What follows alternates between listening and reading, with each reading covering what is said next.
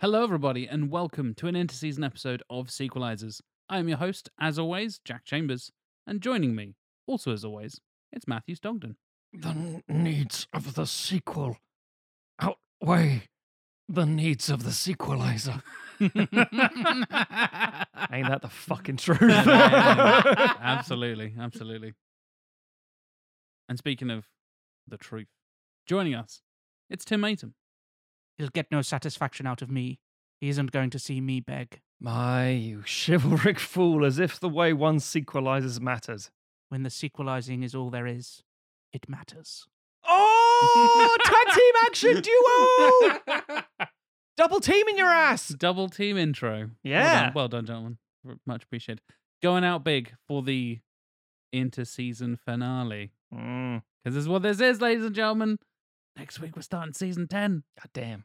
Oh my Exciting. god. Not ready. No, definitely, no way. definitely don't feel ready for season 10, but we hope you do. Because we got we're kicking off with a big, much requested banger. Mm. Before we get to all of that stuff, before we even get to the topic of the show, let's go to patreon.com slash sequelizers and say thanks to the people that make this show possible, that make the interseason possible, and make season 10 possible as well. It is, of course, the lovely patrons. If you'd like to join them, you can go, as I said, to patreon.com slash sequelizers and get ad-free, early access, exclusive merch, exclusive episodes during the interseason. You've had three this season. We're going to have multiple movie commentaries coming during season 10. We're going to have outtakes returning in the season as well.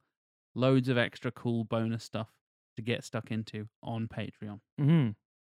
If you go up to the highest of the tiers, you can become an executive producer like these fine folks have done. Stuart Main, Jack! There's a book, Jack.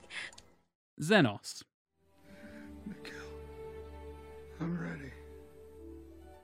Jonathan Firth Clark, No.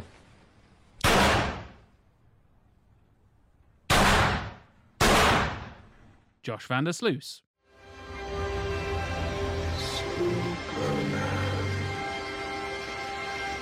James McDowell, Then Bubba said something I won't ever forget.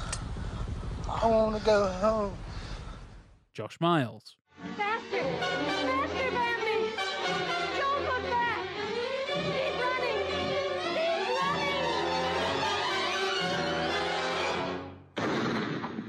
Philip Morgan, Roll on two.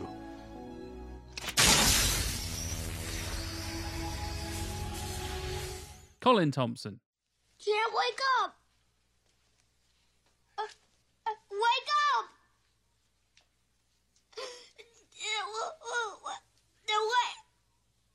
Wake up! and Hyper Dude Man. Long live the king.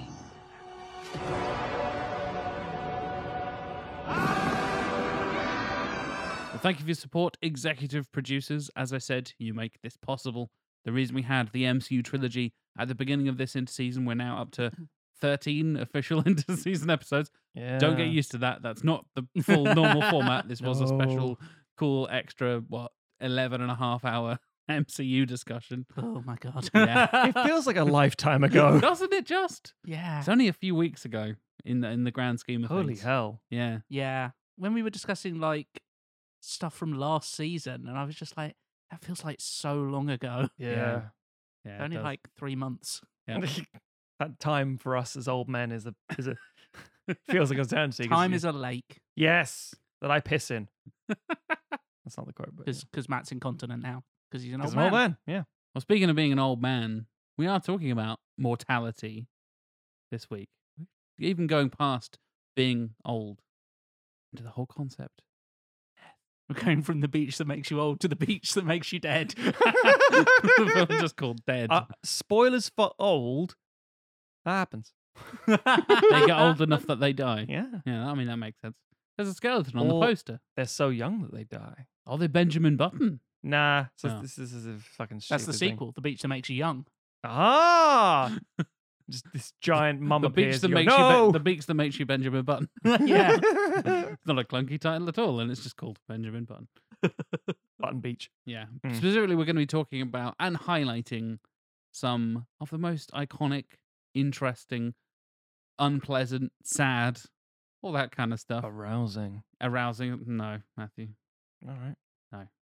We're going to be talking about death scenes this week.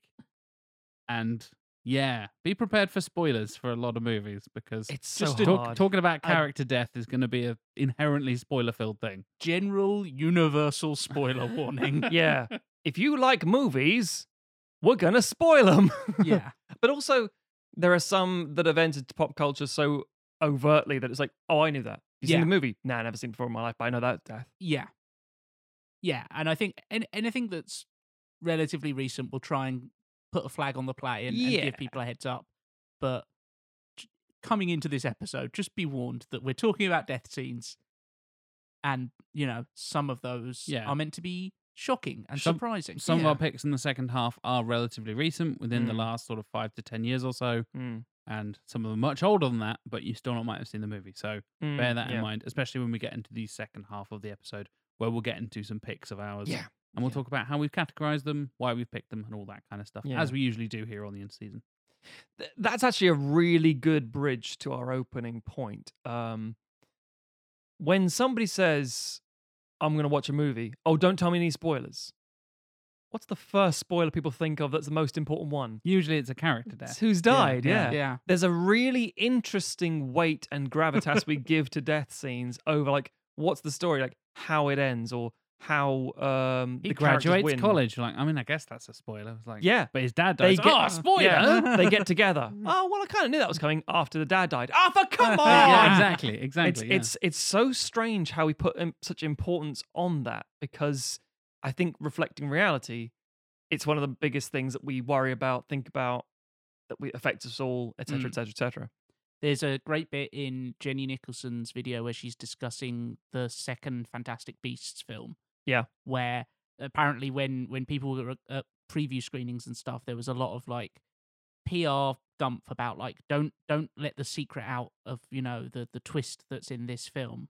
Um, which I won't spoil here for people who haven't seen. it, I'm but trying to remember what the twist is. Me too. other than It's- It's stupid and ridiculous and extremely convoluted. Oh, and basically, I yeah, do yeah, know yeah, that. twi- yeah, Yeah, yeah. sorry. And- took and me a minute there. the last eight like- seconds of that film. Yeah, yeah, like yeah, her yeah. point is that you know obviously when people like you had the, the the footage of like people being dicks when the sixth Harry Potter film came out and driving past the bookstore going Snape kills Dumbledore Yeah. Yeah. um and Yeah. it's like how would I even con- how would I even condense this into like a yeah, paragraph to be able to shout at someone to spoil it it's like it's badly written. yeah Yeah, it, it's it's it's a really really good point, and it's a thing that um we emotionally vest ourselves in. Um, a- a character getting dumped, or a character getting together with somebody, whether that's you know literally sex or a marriage or a long relationship, wherever it happens to be, in Mm. whatever form you want, depending on what genre you're watching most of the time, um, has less significance than somebody I've either spent a fraction of the time with or an entire movie with, but let's face it, under a couple of hours, not being a part of the movie. And I said this to you guys before we started rolling. Technically, as if there are no sequels and it's not a franchise, every character dies at the end of the movie because there's no continuation of the story. We just Yeah. don't see it. It's it's literally what me as a as a child was watching Snow White. Um, I was always very not concerned. I always had a little bit problem understanding they lived happily ever after as a sentiment. I'm like, I don't get it.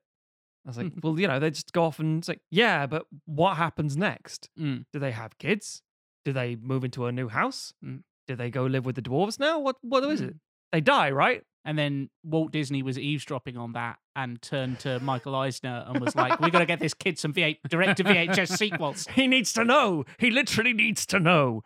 Um, and also, let's give him some origin stories as well, just in case he bumps up about that. Yeah. But it, yeah, and it, and it always is the same way. They die. That's because that's how everything. Uh, well, unless it's like you know, you could even say, well, that's not technically true. You think about Gandalf. You know, he's like a ten thousand year old creature. Yeah, I still watch that motherfucker die a lot. um, it's it's fascinating that the period of time is is almost irrelevant sometimes.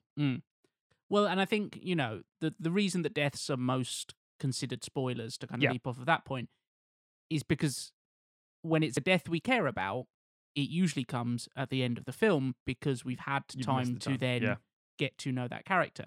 There's obviously several films that ha- that start off with death or have Mm. a death, you know, in the first half or whatever. But usually that's more, and we'll get into this, of will, a yeah. like that is something that can be used to kick the plot into motion. Yeah, you Like- care later, basically. Yeah. Mm. Like, would you consider it a spoiler that Uncle Owen and Aunt Beru die in Star Wars? Or, or Uncle Ben in Spider Man. yeah. Yeah, that's a very, Yeah. but and yeah, it's the, one of the most impactful moments. Less so, Umbro, unless you're watching Martha Episodes and Thomas Wayne. the one oh Batman god, one. fucking hell, those We've goddamn seen pearls. A billion times in slow Yeah. motion Yeah. with all the pearls. Yeah, I mean, technically, the, the most recent iterations of Spider-Man and Batman, I do not believe this is a spoiler, um, because they've been very heavily publicizing this stuff. Don't uh, show the death of Uncle Ben or the Waynes, as Yeah. in they don't actively start Yeah. with the scene we expect. Yeah. But the impact of it is is is Yeah. seen and felt. The Batman, Pattinson's Batman spends the whole film moping about his parents and complaining Mm. about them and stuff. and yeah, being very emo. So you're totally right that the impact is felt there, and I think Mm. more so, like emotionally than any other Batman we've seen before. But not having that scene because I was so fucking worried after what they did in BVS, where he fucking oh, floats up out of the well carried by bats, and my, and I took some friends who are not comic book people at all, Mm. and they turned to me with like, "Who's that? What's going on? What's that kind of thing?" I'm I'm the nerdy reference point for them, and they after we watch it, they'll be like, "So who was that guy? What was that thing?" They're straight up. My friend Sophie had no idea that was Wonder Woman. no, yeah, it's, yeah, of 'Cause, course. like they never call her Wonder Woman, and she was No. like, Yeah. "Wait, was that Wonder Woman?" I was like, "Yeah, yeah, it was." Why didn't they say so? She's getting her. She's getting her own film. She's like, Mm. "Why?" I was like, "Excellent question." I mean, technically, they don't call Superman Superman. No, from the time they Man of Steel. yeah, Yeah. exactly. Yeah. And having that moment where I was like, "Oh no, we're gonna get the fucking pearls again. We're gonna see them outside Zorro, or I think if somebody worked out if it it should be Shrek. It should Oh, be yeah, Shrek because yeah, it's yeah. Backtrack, 2001. It should be yeah. 2001. Yeah, yeah. Like, oh my god, because Robert Pattinson's like a similar age to me, so that would be like, okay, yeah, that makes sense. Mhm. Yeah. Like, oh god, but yeah, I think Ca- we're came out of see, seeing Shrek 2 and was like, yeah, ah, Puss in Boots, that's the person I shall emulate. oh my god, Tim! everything comes full circle. Uh, God damn. it's this thing where they can really have an impact even if they're not explicitly seen on screen and, and not explicitly shown Yes. especially if they're already tied to that pop, pop culture thing we t- touched on earlier like everyone knows uncle ben dies Mm. it'd be very difficult to be a spider-man fan and be excited about a spider-man movie and not know with great ha- power comes great responsibility all that Mm. whole spiel but yeah it's an interesting thing because i think it can also be used in very different and subversive ways in films as well killing off a main character off screen is also a thing that's done a lot Yeah, yeah. Mm. and then contrasting that having a character that somehow survives for like 15 minutes and is fighting guys off and doing all this stuff Yeah. death can be handled in so many different ways Mm. in cinema Mm. to great effect both like comedically emotionally horrifyingly and, and Yeah. everything in between Yeah. Well, just like think about like the the trick that Hitchcock plays in the audience in Psycho. Yeah. You know, where you're like, oh, okay, I've got, I know who my main character is now. Oh no, she's dead. Yeah. Exactly. this will be the end of the movie. He's like, uh, middle. Interesting. Interesting. Okay. Yeah. Yeah. And uh, th- that, again, uh, uh, you could talk about the idea of the film starting with the death, really leans itself in certain genres. So, for example, with Psycho, it's a, it's a twist later that, uh, that, spoiler, I guess, that Norman Bates' mum is dead. Yeah. Um, but if you think about something like a lot of crime dramas, how many of them start with a body in an alleyway and then like someone just Mm. finds them? Or alternatively, you know, a great thing like if you're like on, a, on like a D and D campaign or you're reading a good novel, and it starts with the king is dead. And there's, you know everything is in ruin and, paran- Yeah. and the forces are moving. Uh, y- these aren't the heroes who are dead, but they've caused these things to come about to start spinning out of it. Mm. Everything is from that moment, and then sometimes you see them, sometimes you don't. So sometimes it's like a title crawl. Um,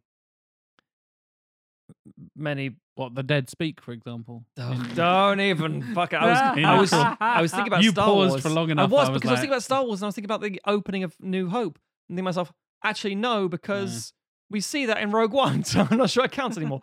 but no, things like um, say say Watchmen for argument's sake. Oh yeah, I, rem- I think there's example a story about Jeffrey Dean Morgan being handed a script for Watchmen and saying, "Who am I playing?" It's like the comedian. It's like, reads the first three pages, dies in the first three. I'm not doing this. What's the point? It's like, and then keep reading. Mm. It's like, oh, he's like one of the most important characters. Yeah. Oh, okay. Because again, they are and aren't the most important character at that point. Somebody who stumbles into a room and collapses on the floor. It's like, oh, who's this random person? They're the carrier of a virus that kicks off an entire movie. Mm. And it's like, oh shit.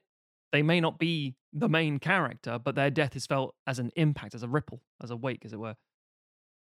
I think you know this. This kind of gets us into the real meat of the subject, Mm. which is you know what what does death mean in a story in, in a in a in a film or more generally in in fiction Yeah. you know and the answer is it can mean so many damn things Oh god, yeah. but it's also it's one of those things that's universal unfortunately you know It's true. everybody at some point in their life has to deal with death and we as a society have come up with uh, uh, you know societies around the world throughout time and you know throughout history have come up with so many different ways of interpreting it and dealing with Mm. it and coping with it and so it makes it a fascinating thing to put into a story and therefore a film either as an inciting event as something that happens along the way or as a thing that happens quite naturally at the end of your story Yeah. you know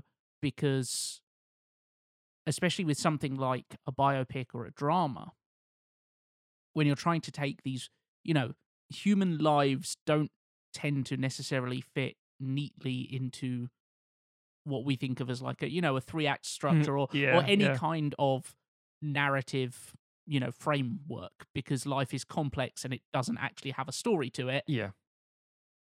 but we know it ends in death yes. uh, you know yes. and so it you know if you're doing like i say a biopic or something you kind of know unless you're to my mind doing something more interesting and taking a slice of Mhm. a person's life and examining that but if you're doing the kind of the old school thing of like we're going to take this person's entire life and tell the whole story Mm. Yeah. we know where it's ending up it's with their death and then and naturally the question that asks that you ask at that point is well what did this life mean That that's it. That's exactly you know, this it. person has now died. What does their life mean? Um, but then you can look at all the other ways that death can impact us. You know, uh, even something like, I mean, you just mentioned like the king is dead. Yeah.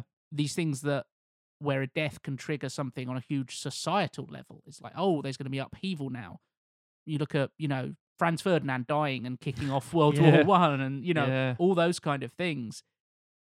Deaths can have they can be very personal things. They can be Mhm, us, mhm. yourself dying. They can be your family, your friends, you know, all these kind of, you know, loved ones and stuff. Yeah. That has this incredibly personal impact on you. Or it can be a thing that is kind of has plot impact to life, you know, in a way. Yeah. You know, No, it- right. it's it's that thing of, you know, we, you know, everyone of a certain age remembers where they were when Princess Diana died because it Mm. was such a huge thing in our society. I was really annoyed I couldn't watch The. Simpsons because it took over the TV for like two days. Uh, yeah, I I tried to watch Simpsons when I came back from school, and I was like, "What's all this stuff on the TV? I want to watch my Simpsons." Yeah, I remember the Hurry. funeral was on a Saturday morning, and then Live and Kicking wasn't on as a result. And I was like, "What the fuck is this?" Yes. Be in mourning, Tim. I, Yeah, no. Saturday morning. Yeah. Alright. uh, it's a pun, but I'll allow it. Um, No, out of you respect. um, it's it's a really it's a really valid point. I mean, there's, some would you could easily argue the very definition of being alive is that you die at some point. Otherwise, you just exist constantly because the universe dies. Everything dies. That's that's like a, a constant. Aren't you Um, glad you tuned into this cheery episode, listeners? But- We're recording this on a Saturday morning, Yeah. everybody. But Yay. if the sun is shining outside. Just- it's really nice. It is a lovely day today. Perfect day for death. Death comes in all forms, in all weathers. Um, but yeah, we, we have an association um, when it comes to to fiction. Um, and as Tim said, it's either it kicks off a story and it can have a like huge societal impact. It could be a personal thing. Um, all these bits and pieces, but it's relatable. And when you actually start nailing it down, I mean, this is something like when I say, like, "Oh, guys, have you ever thought about food in films?" And, no, why the fuck would I do that? Have you thought about transport in films? Why the fuck would I do that? Mm. You know, and then you go, if you, once you see it, you can't unsee it. It's probably easier, or sorry, quicker, I should say, to name films that don't have any form of death in them, because when you start thinking about it, almost every film is like, well, no, sure, surely not. Surely you like you're just like, like little kids about every Disney film, every Pixar film deals with it in theory. There's all these factors Mm. um, and, and theories and things, and it's it's very rare you'll get a story that is devoid of death. Mm. Um, the the way you tend to see it is nursery rhymes. The world exists and starts and ends with the start of that story. There's a really like simple fable sort of shit, you know. Mm. The kid wakes up in the morning, wherever it happens, has their little adventure. The world isn't a thing that's going on at the same time. Mhm. Everything that person is experiencing is a thing. So it's like, well, there's no death there. Fair enough, because you're not talking about it. Mm. If you're doing actually any form of, you know, complex story, it's there. Uh, it's just because of when it's been shown. So you're asking about like, you know, why is death put into things in fiction? Mm. Um, and it's a really good question. Um, there are two answers in my mind. One is to elevate the emotion and the uh, importance of a situation or a scene or a development. And I think that can be used uh, clumsily, in na- narratively, and Very like, much so. like Mhm. try to try to pay off on something that you haven't really earned and that kind of thing. Yeah. And you're definitely. totally right. I think a lot of people go in with good intentions of that, right? Oh, I'm going to kill off this character. Everybody's going to cry. Yeah going to be a big moment, Mm. and everybody's like, "Huh, okay, cool. What's next?" Yeah, there are there are arguably two or three. I mean, there's lots really, but there are two or three big deaths in Endgame, uh, as in uh, Avengers. Yeah, there's, there's a lot of deaths. Yeah, but there's there's like two or three like really really standout ones, and you forget most of them because there's one really big overshadowing one. Yeah. You can go, Mm. I remember that one, and like, what about this one? Oh yeah, they're dead too. Oh Mm. shit, I forgot about that. Because again, you can sometimes a, a war movie does that quite a lot. Mm. It's why they'll like, you know, there'll be um signposting where you go like, "Hey guys, how you doing? We're going out to battle. Gosh, I just can't wait to get home to my uh, my sweet dame. Here's a picture." It's like, "What are you doing? Do you want to die?" Not to not to touch on the MCU too much, but that's Age of Ultron, right? That's the whole. Ah. Oh, look, it's Hawkeye's Mhm. family. And everybody who knows anything about the structure of filmmaking or comic books or anything Yeah, like that yeah, was like, he's gonna die. Mm. And then they they really, really, really hint at that Mm. constantly. And then it's like, oh, you didn't see that coming. Like, we've known Quicksilver for like five minutes. Yeah. Yeah. I Didn't see it coming, but don't care either. Yeah, Yeah. exactly. Yeah. Yeah. Yeah. I mean, if only Hawkeye had died. It would've Um, I mean, it would have made an actual fucking impact. I know, yeah. But having, because I mean, imagine going into Civil War and they're like, Clint died for this sort of thing. yeah. Oh. Yeah. Anyway, but at the same time, there is the other way of doing it. and We've kind of just hinted at there, writing uh, death as a cop out. Oh, absolutely. it, it's one of the most, and I, I, we, anyone who's ever written anything down suffers from this shit. If you do like a fucking, uh, you know, a tabletop RPG sort of campaign, or if you're doing a school fucking short story, someone's gonna go, I'm gonna put a death in here. It's gonna be really important. Oh, it's gonna be, it's gonna be about death. And it's like, any reason? or even like, I can't work out how to end this. I'll just kill them all. I'll kill them off. Mhm. yeah. And it's like, is it because you feel there's going to be an actual impact? Is it going to have a lasting thing? No, it's for shock value or because I couldn't figure out what to do with the character. Like, no, is it this? Mm. So, this actually, actually, this kind of neatly solves everything. It's like, have you ever in your actual lived experience known of a death to solve every problem? yeah, it ties up all the loose ends, right? I mean, here's here's a really very stark thing from history. Hitler shot himself in the face like an idiot because you know a douchebag. But the point is, Sequelizer's official stance Hitler was a douchebag. Yeah. There we go. Yep. I'll, I'll, I'll, We, we don't like to get political on the show too much, No, but we take a firm yeah, stance. we take we take a firm stance when we need to. yeah, no. But the point is that he, you know, Mussolini was dragged through the streets and beaten and hung up naked from a fucking post by the Italian people, Mm. and you're like, good. Um, and you know, Stalin pissed himself, but the, the legacy of those dickheads never sort of died. Mm. You still have, we still have fucking Nazis because Yeah. obviously yeah. and that's Yeah. a different thing entirely. But the point is that you think, ah, but and this is this is a classic childlike mindset, and it was a thing people do when they're going to war. If I just kill Osama bin Laden, everything's okay. Yeah. If I just kill Putin, everything will be fine in Ukraine. It's like that's unfortunately what fiction dictates to us because of bad writing. It's yeah, it's ha- it's the reason we think like that in a lot of ways is because of fiction. That's correct. yeah. Because we're told that oh, okay, well you've killed the bad guy, then the story's over and everything's Yeah. going to be fine. It's like no, because most real bad guys are more symptoms of like systemic problems and yeah, cultural stuff, and that you know an individual doesn't is not they could be is not the fucking emperor from Star Wars. that- which well, also came back. fucking thing. Yeah. Mm. um, yeah, they're not an avatar of all your suffering. It's like Mm. stop. This is a like, uh, the one. The one thing I actually really hate in fiction is- in terms of death scenes is uh, in a fantasy sort of setting or a horror setting. Like we just need to find the head vampire or the head zombie, and everything goes back to normal. It's like Mm. that's very very convenient. Yeah, Yeah. That, that really became a thing in sci-fi and fantasy. yeah, like 10, like the mothership. 10 years ago. We blow up the mothership, Mm. destroy the thing, and like, oh no, now all the, the drone ones are also exploding. Well, what a happy coincidence. Oh, they all just go and just power Yeah. down. How Mm. convenient. It's Problem like- solved. Yeah. I mean, it makes sense from a narrative point of view where you go, well, then you have a single action that is the most high stakes thing. Yeah. You Oh, have the Iron Man. yeah, of You have. Iron Man guiding the missile through the portal Yeah. to blow up the mothership. Yeah. In the in Avengers, and he has to, you know, he's maybe going to die as a result of it, but it's going to be worth it because it's going to take out all the aliens. Whereas uh, having it just be like, well, he blew up that thing. Oh, we've still got all these aliens Now we've got to spend another just- 20 minutes clearing it all Yeah. up. Uh, like that is Another twenty films, you mean? yeah, like that is real and messy Yeah, and yeah. not satisfying from a narrative point of view. And it also means that you can't have that single moment of like, well, this is all important. All this tension comes to this moment. Like, it's Yeah. understandable why film writers and filmmakers do it. and Yeah, why no, producers want those moments. Yeah, I think it's you know, I think one of the good things about the Wonder Woman film is that it undermined that. It went like, oh yeah, you've killed Ares. It's like, no, we're still going. yeah. There will be more war. Yeah, In fact, worse war. yeah, Um, yeah, you're you're entirely right. It is. It's unfortunately it's something that only people who have been to war probably understand, which is that if I just kill the guy in front of me, everything's okay. It's like there will always be a guy behind that guy. yeah. There'll always be someone else you have to kill Mm. because you're not. That that's uh, in in a strange way that actually isn't your objective. Yeah.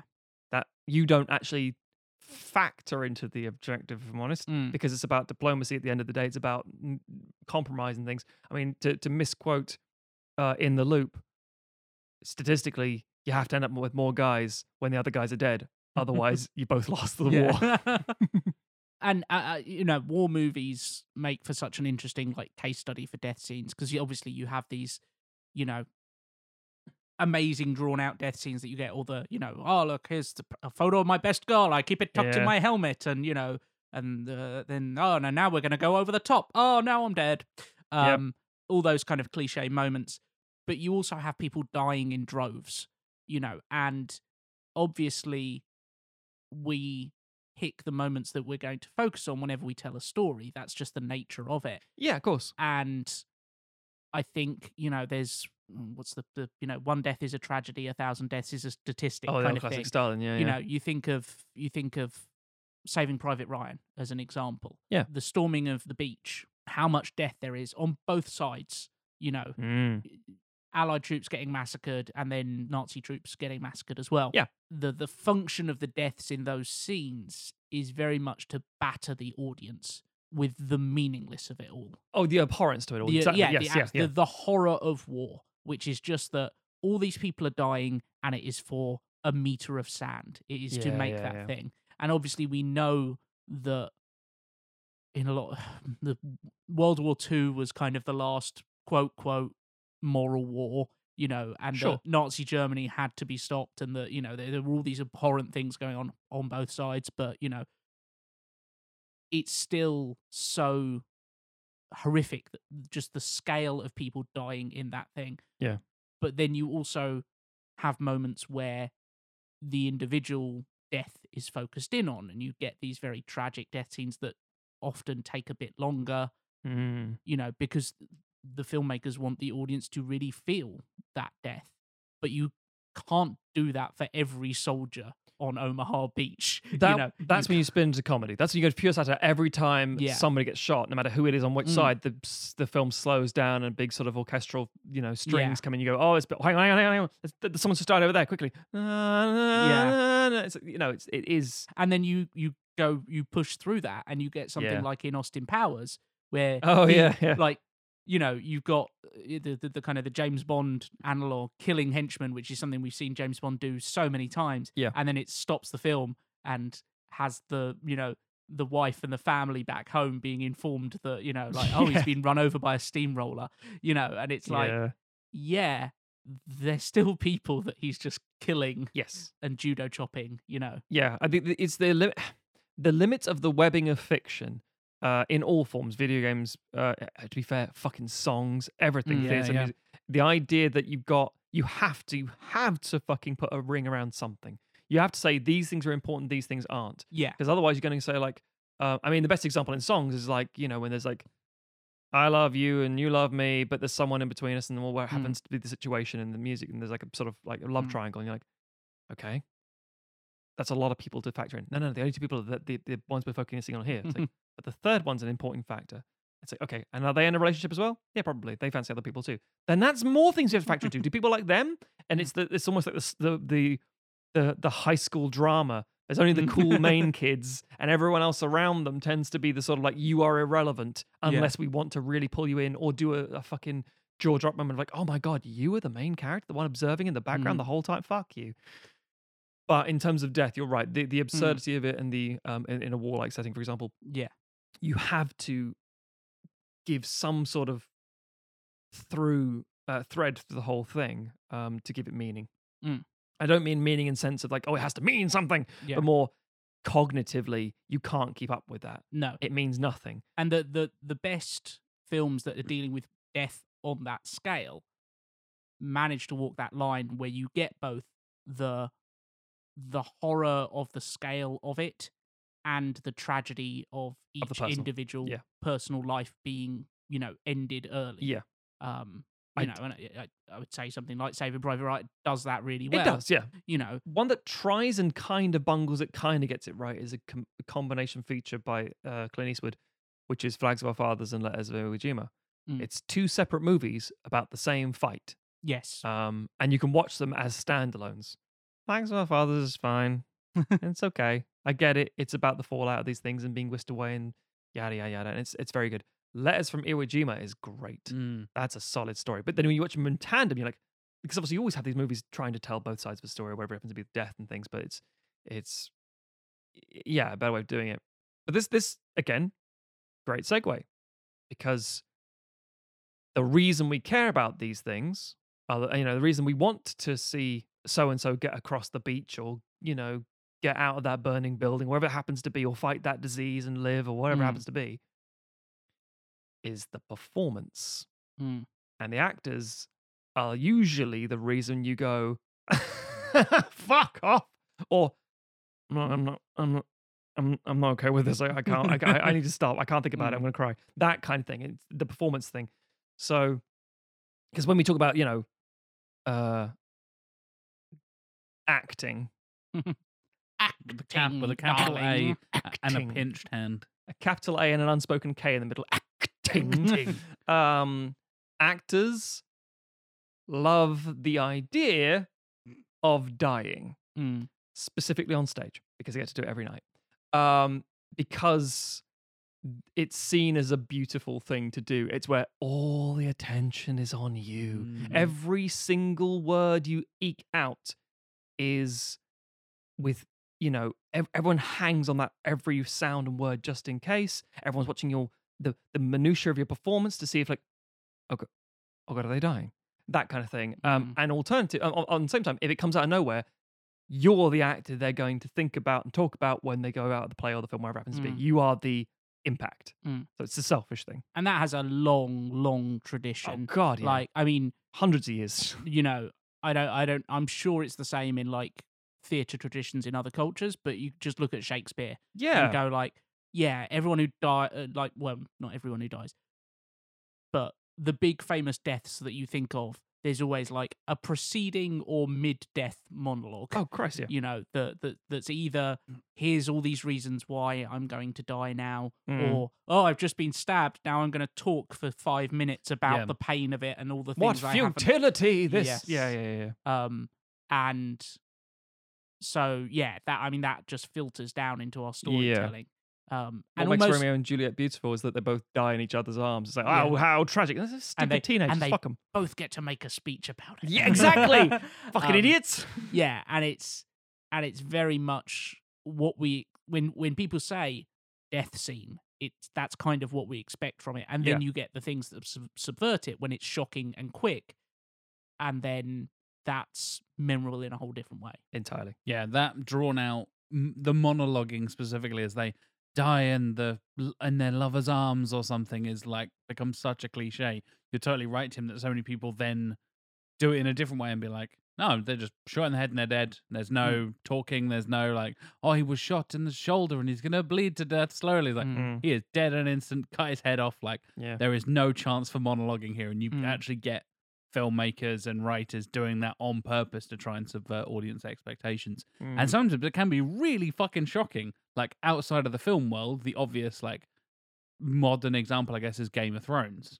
sure, sure. and when yeah. we're like, oh yeah, well, it's fucking Sean Bean. Of course, Ned Stark's going to be the main Mm. character, and then he gets his head cut off, and you're like, oh, oh, okay. And and the Yeah. camera cuts as the sword cuts his head off, Mm. and you're like, so is this like a dream sequence or something?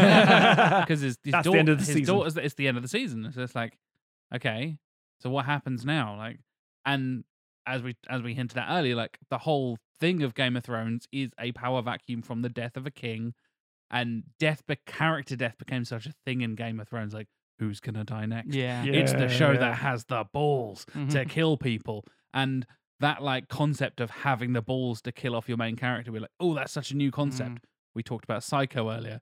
Talk about Scream. You talk about all these things that yeah, yeah. done it over the years. Mm. You're like, oh yeah, I guess we're not really subverting expectations. You are because it's still the overall general cliche. Mm. But we've been subverting that expectation for 60, 80, 100, hundreds of years Mm. through Yeah.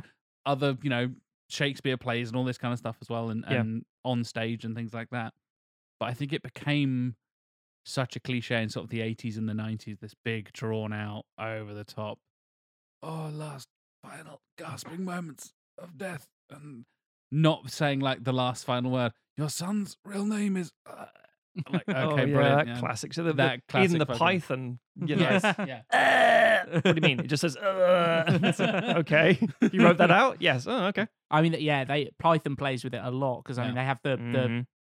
I can't remember the character's name, but his his squire who gets shot with the arrow and then is like, "I'm feeling a little bit better." It's Oh, like, yeah. no, No, no, no, I shall avenge it." you. Yeah, uh, yeah, yeah. and all that stuff, and and that's yeah. I mean, yeah, I think it's been a, a cliche and one that people have been subverting and and hold it holding a kind of Mm. mirror up to for a long while. Which usually is the death of something. Oh, Mm. fucking hell. Oh, fucking That's a hell. pun, Matthew. Fuck my life. Unavoidable pun Uh, yeah, from yeah. Matthew Stockton. Anyway, um, usually that marks the end of, of of a certain cliche. It's like it's done through parody and satire so much you can't Mm. do it. Like you know, oh my god, we got to get away. No, no, no, no, no, no, no, no. The car doesn't turn over. Oh god, oh god, the, the engine is working. And as, I always bring this up in Double Indemnity. When it's first seen, it's like that doesn't happen. I don't understand.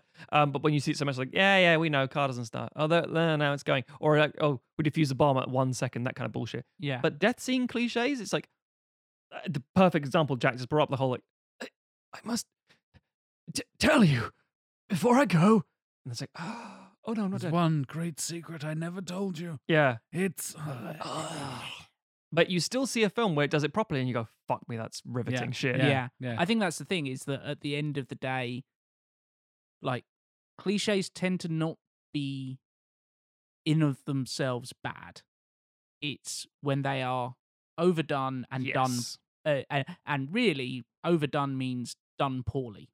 Like because, you know, to fucking go back to the MCU, like people, there were points where people go like, "Oh, well, surely everyone's tired of of superhero films." It's like Well, no, because they've maintained a high level of quality. If they were still pumping Yeah, out like yeah. fucking Electras and Ghost Riders, then yeah, yeah. at, the, at, the rate that they are at the moment, you know, that where we were getting eight of those a year, people would be like, "Why are you making these? They're terrible." Mm. But if something's good and you keep doing it, then people don't get tired of it. They just go, "Yeah, that was good." Mm. Next, Yeah. and I think that it shows in death scenes that if you get a good actor or, or set of actors or whatever, a good director, Mm.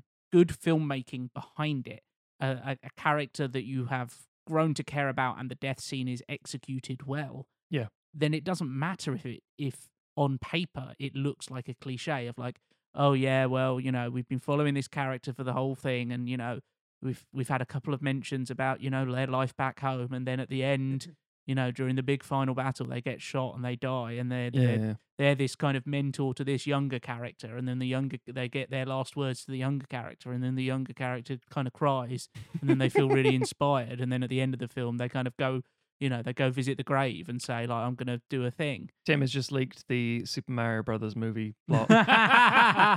There's one thing I want to tell you. What is it, Chris Pratt? Wahoo! he, just, he just dies. yeah that's toad he's speaking to yeah. um sorry mario you know- Keegan Michael Key. yeah oh god, yeah. Oh, the fuck is that cast? Anyway, yeah so you can have all those things that on paper you go like oh christ that's so cliched but then if it's executed well you don't care Yeah, okay, because no. because at the end of the day, a cliche is just a trope that has been done badly too many times. Yeah, that's and, true. And that's the fundamental tools of storytelling. Yeah. No, entirely. And I think it's fascinating because we associate with certain things with genre as well. So you can take something that is a perfect example there, you know, something that's um, gut wrenching or heart pulls the heartstrings Mm. and just really difficult to process, as death is in real life. Because as as you said at the top of the show, Tim, I mean, there are two things one could argue all mythology and religions and just philosophies and just general understandings of science has come out of, and it's a whole understanding of like, why are we here and what happens next? Mhm. and Yeah. it's because it's like, what happens when this per there's a beautiful title of a book which is uh when breath becomes air. I fucking love that sentence. Mm. that- just that statement of like, you know, it's it's like when your body dies, it's like this is now a corpse. Mm. You, you cha- Mm. we change our language for what Mm. it is. It's like, no, that's, that's still Deirdre. It's like, Yeah. nah, it's a body now. It's it's it's a different thing. It's it's a transitional thing. And and we've been trying to understand this as a species for so goddamn long. And fiction, whether it's through folklore and tales and um mythology and all bits and pieces we build up over the time, or even religion, it's just a way of coping with that shit. Yeah. It's a way of saying it'll be okay. It's part of it. Mm. And uh, you see this, I mean, get back to TV second, unfortunately, and then maybe to ruin TV for some people. I was talking at work about someone who'd just seen the end of The Sopranos Oh yeah. and they didn't understand the ending. And I said, well, there's no, Yeah, just cuts to black, right? Yeah, Mm, Who I'm knows? like- it's it's signposted, and the idea is you want to see something. So, well, what happens is this, is that. I said, watch it from the main character's perspective. Imagine it is literally object permanence. The the second the character closes their eyes, the film stops. You know that idea that Hmm. This. Imagine you don't hear the gunshot, you just bang, you hit Hmm. the table. Oh, yeah, you wouldn't hear anything. You're dead. Mm. You you just it just just stops all of a sudden. Mm. That's what death probably is. We don't know, but that's what it could be. Yeah. It's hideously unsatisfying. So is it? Is that in fact what death might feel like? Mm. Is it? Does it It's matter to that of, character? like you don't hear the gunshot that kills you, right? Because That- the bullet it, yeah. travels faster than so you don't. Yeah. Might see the fla- flash of the yeah. the Mm. muzzle, although they're not as big as they are. As films in maintain, in the yeah. films. But yeah, it's like you don't hear the because by the time it would Mm. happen, you'd already been dead. You didn't see that coming. Ah, full circle, Yeah. ladies and gentlemen. But you take the genre of things where it's like mostly, let's face it, a sad thing that we're like, Mm. I don't want to say. Uh, let's take let's take an actual example. The Green Mile is all about death. Yeah. From Mm. start to end, you know where it's going every step of the way, and you go, okay, and you see it. You see many deaths go positively, negatively. People are willing, aren't willing, all that sort of stuff.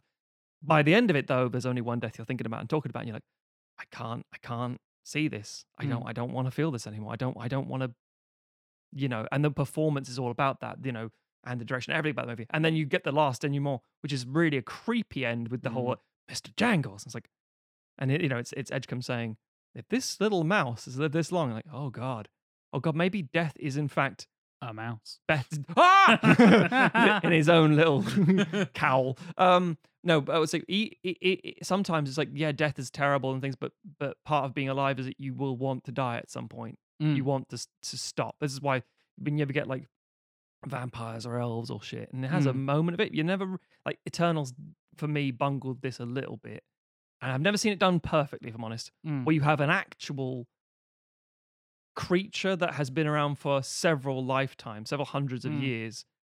What does that do to your psyche, yeah. to your mental outlook, where everything is irrelevant? Um, like if we all lived like the life of a pet, which is obviously very tragic when a pet Mm. dies, obviously. Um, but it's like yes, but that's a part of your life.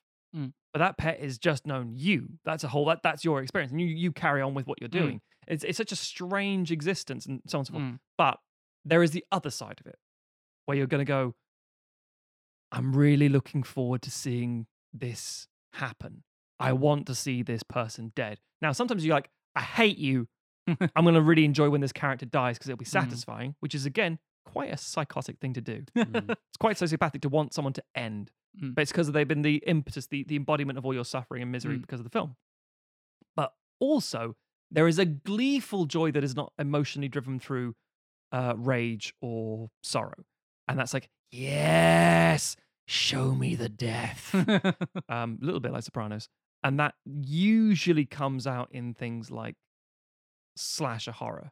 Mm. Well, we, we, we're invested, obviously, but we like the deaths. We tally them up. I mean, it's as we said, death is universal. It's only natural that we have something of a fascination with course. it, both in the tragedy and sadness of it, but also in the kind of the brutality and mechanics of it. Yeah, yeah. You know, and there's a reason that that true crime is popular. There's a reason that all these, Mm. you know, that we hear about. Oh, you know, oh, there was th- this horrible murder the other day. It's like, oh, really? It's like, What happened? what happened? Tell Yeah. me, tell, tell me all about it. With a chainsaw? Oh my god! to shreds, you you say. Fucking brilliant. And there's even YouTube channel, uh, many of them dedicated to like kill counts and death counts. and stuff. yeah, yeah. But Dead Meat is the one that really stands out. It's got nearly six million subscribers on YouTube oh wow. and just does kill counts. They've now branched off into doing podcasts because of their success, obviously. but it started off as name a film and you put death count or kill count or whatever it Mm. is. Start off with loads of 80s action stuff, as you can imagine, all the like Arnie and Stallone Yeah. stuff. Like, yeah, yeah, yeah. Your your Rambo two. we we Yeah. touched on it with Rambo. This, this is the exact channel I mentioned in the Rambo episode, where the first one is like no deaths, eh, kind of two deaths, but kind of no Mhm. deaths. Yes, yeah, yeah. And then Rambo two is like 140 deaths. Then Rambo three is like 175 deaths. Yeah. And then by the time you get to like Final Blood and stuff, it's like 465 deaths. He basically blows up this whole village. It's like, oh my god Yeah. and talking about like, the highest kill counts of like action stars and stuff. That is that boiling it down to just uh oh, it's just another it's Yeah. henchman being killed. Like that has no impact. Like faceless you, thing. you can yeah. watch Arnold Schwarzenegger in Commando just mow hundreds of people down, shirtless in a garden covered in bullets. Like Mm. doesn't matter. And then have a moment where like, oh, there's one death in this entire film, and it's really fucking harrowing and Yeah. impactful. I'm like, oh, okay, yeah, that's that's the. I just watched like Arnold Schwarzenegger kill like 400 dudes, but this is different for some reason because of the acting, because of yeah. the way it's Yeah. presented, and all that kind of stuff. even even with comedy. Yeah, Hey, Sally, remember I said I'd kill you last? You did, yeah. I lied. Yeah. it's, it's sometimes you're like, yeah, good, chuck him off the cliff. Eh, I mean, o- o- and then also there's things like uh, a, s- a still separate thing. Um, if you think about how many deaths there are in theory on screen in 28 Days Later, you're like, yeah, God, Oh, they, yeah, yeah. they're really impactful. And like, oh, like the the scene where um Christopher Eccleston's character turns. Oh God, yeah, yeah, yeah, I get that entirely. Yeah, sure. Um, oh no, sorry, it was Brendan Gleeson's character specifically. Sorry, yeah.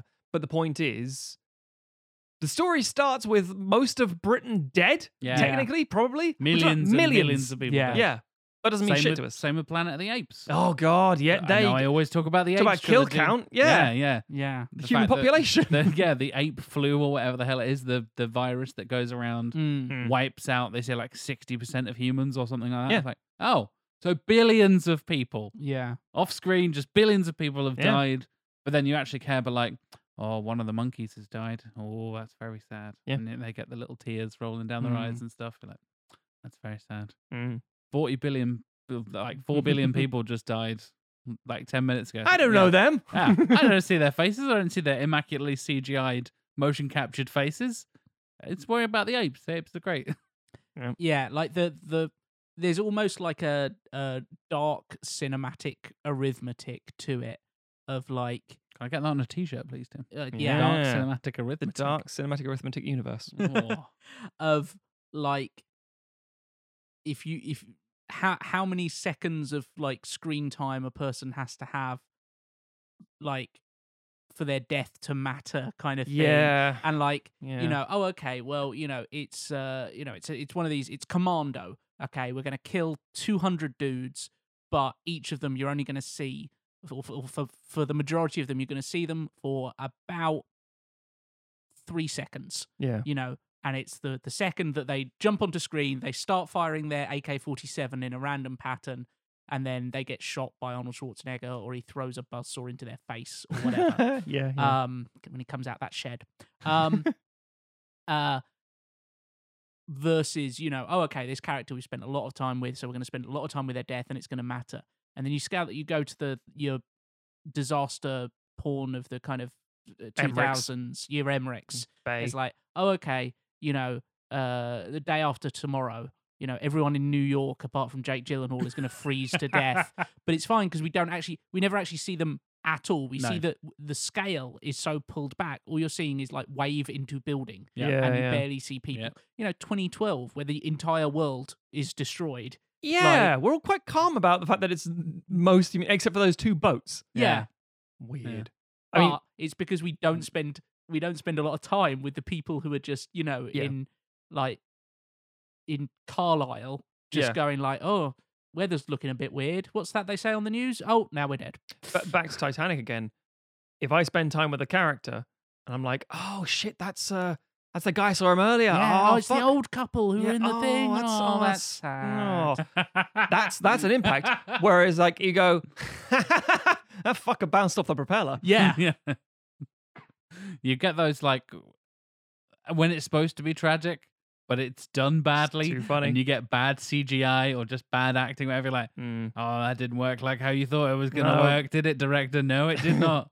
Wha- Whatever went wrong in that process went very wrong. I must be like, oh, that's really gory and tragic or whatever. It's like, Yeah, no, that's just funny. I'm sorry. yeah. It's like they'll all feel they'll all be moved by this. Like, no, we will not. That's very clearly a dummy that just bounced off something. It's like, well, there you go. Well, any any classic movie. I mean, even like um the very opening of Casino, like Scorsese Mm. movie, because again, previously you would have VHS pausing and tracking was a very bit difficult thing to do. You can like freeze frame animation. It's a so you can see just before the car blows up at the start, there's a jump cut to a dummy where Robert De Niro is, and you're like, that's stupid.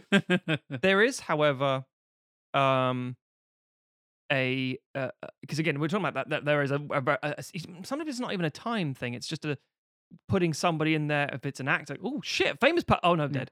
Well, there's, the, Um, there's the the speech in the first episode of Community where Mhm. um uh Joel McHale, Jeff Winger says, uh, you know, I can I can hold up this pencil, tell you its name is Steve, and do this, crack the pencil in half, and a Yeah, part of inside of you dies. Yeah. Yeah. no, that's and this actually naming things is a is a perfect example by a little segue here because you could have a character on screen for a second go spew dead. Oh, that's doesn't matter. I don't care about the character. Have for a few seconds longer. It's like, oh no, that guy, fucking hell, I didn't know his name. Does he get a name? No. Oh, but I felt that one. Mm. There's- Except, There's a thing that Chris Claremont used to do Oh, in yeah. X Men issues all the time, which is where you'd have like these random side characters, usually at like the start of an episode. Yeah. Where it's like, and you'd get like these few little like telling details about their life, where it's like, oh, you know, he's running late for for for uh, baseball practice. Um, you know, he's part of this little uh, this you know uh, uh, sort of after work team with his Yeah. with his old buddies, you know, and he's been really reconnecting with them, and now blam, he's dead. And Yeah. it's like I'll give you just enough so that you start connecting with them, and now Yeah. they're dead. It's like, why did I invest all this time? It's like, 'cause that's what life is, you fucking idiot. Yeah. um, I, I, there is a very nihilistic mindset of like, hi, how are you? Oh, no, no, I'm good, thanks. I don't know anything about you because you're going to die eventually. Anyway, what's the point? Um, it's like, well, I mean, you're not wrong. I don't want to form connections because connections are finite. Yeah, that's how we started ends. sequelizers. We were going to go, nah, we're all going to die at some point. And then we decided to do a podcast instead. Um, but thank God we did. What the world needs more is more white guys doing podcasts. I've never talked to that. No, it's just a Um, fact. But there is an exception. So much so, again, it becomes shorthand. And that is where you go, okay, they're not going to care about this character dying. It doesn't mean anything. How do I get the characters? Oh, I know. Bring me a dog. Um, oh no, Dog, cat, bird, animal, tiger, fucking giant monkey, wherever it is, dinosaur. You bring it in for like a second. Oh, that's beautiful. Oh, in it. No, no, no, they were innocent. No. And that is such a thing that there is a website called doesthedogdie.com. yeah. So if you are particularly sensitive to pet abuse or animal harming Yeah. or Mm. the dog dying in films, you can put and that pretty it works with almost any film I've ever tried, Mm. unless it's really obscure or Sure, sure. particularly weird. Mm. It works, and, it- it's a great warning signal because I know plenty of people I know who grew up with dogs or have dogs or have pets and are Yeah. very like pet driven people. I love my cat. Mm. I'm a very cat. I'm a. I grew up as a dog person. Now I'm a cat person. Sure. But like having this inherent connection, you're right about the innocence of animals as well, Matt. Like you, as much as you kind of anthropomorphize your pets, and plenty of people do, there's still that inherent innocence to like, well, the dog didn't fucking do anything. Yeah. We killing the dog to get back at the other guy. Like that's. i I'm going John Wick here, obviously. Uh, But uh, there we go. Another fucking. His wife is dead at the start of the thing. That sends the whole thing into what it is. Every nobody remembers John No. Wick has a f- wife. He has a wife and a dog, and those deaths mean something. Everyone he kills is just like, yeah, Yeah. bring him more bodies. Yeah. Yeah. Yeah. They killed his dog. Kill everyone, John. Get Yeah. your revenge. Burn the world, man. Burn the world. They killed a puppy. Yeah. I, I, if you kill a fish, Mm. very few people care Nah. unless it's Nemo's mum. Um, then that's a fish we care about. It's it's really it is fascinating how for humans because we have so much of a sort of audition process to friendships and trust at the end of the day, but we mostly trust animals to a degree, which is stupid because animals will kill you. Um, it's like, oh, bear, stay the fuck back. No, no, no. I have had a million teddy bears as a child. Have you seen the Revenant, motherfucker? um, yeah, it's death is a, is it hangs heavy on everything and is used so brutally and roughshod sometimes. But with animals, it's a thing you just like, oh, it's almost a given. Don't show me that animal dying. I Mm. don't want to see it. And I think there's a thing we kind of touched on here Mm. because we talked a lot about actors doing death scenes and getting to die, which is obviously that that mm, that's that juicy lot of meat on that bone for me to chew at. to this bit. Yeah. Um, but there is also characters killing, characters doing a death, Yeah.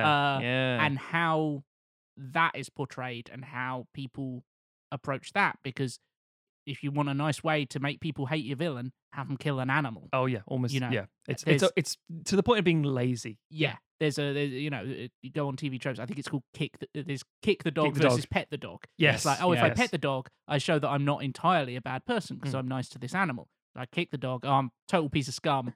You know. Yes, Uh, you know. yeah. uh, Completely. You know, my death is entirely justified, kind of Yeah. thing. Um, and various variations on on how that works and Yeah. stuff. Um, and I think there is.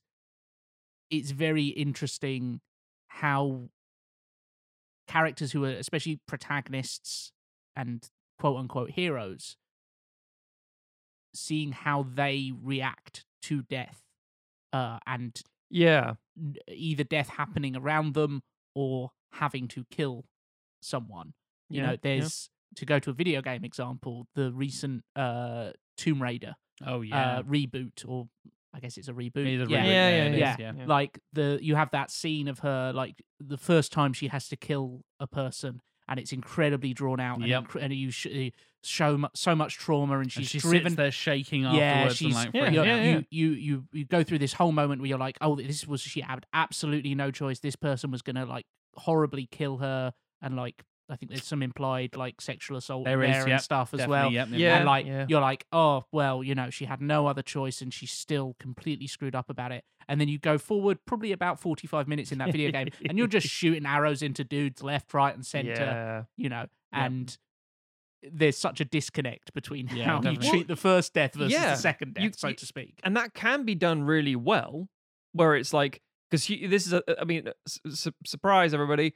um it's supposed to feel awful to kill something Yeah. Yeah. it's in it's in your almost conditioning is it in your dna Mm. like i don't want to do this because it's Yeah, it, it will fuck you up emotionally psychologically. biologically, it's about the worst thing you can do, yes and your brain knows that. So it's Yeah. like, yeah, and like an- any war where there's been like a large draft of civilian Oh, yeah, troops yeah, into yeah. it, like a lot of the training is less about like getting you knowing how to operate this gun and prepare. It's more psychologically preparing you so that when it comes to it, you will actually fire the gun. yeah, Yeah. because I don't know what the exact statistic is, but it's something like 40% of people who went off to World War II never actually fired their weapon because even if yeah. they had a chance to, they couldn't bring themselves to do it. Mm. it's always the Quite rightly, because it's a horrible, awful Yeah. thing to do. yeah, it's a sniper thing of like there's a I think it's a line of um um enemy at the gates where it's um as a sniper you can see that person and you feel their last breath. You can see if they've shaved in the morning. It's all this sort of stuff. You you see Mm. everything about them rather than just like someone over there. I press a button and drone does a thing.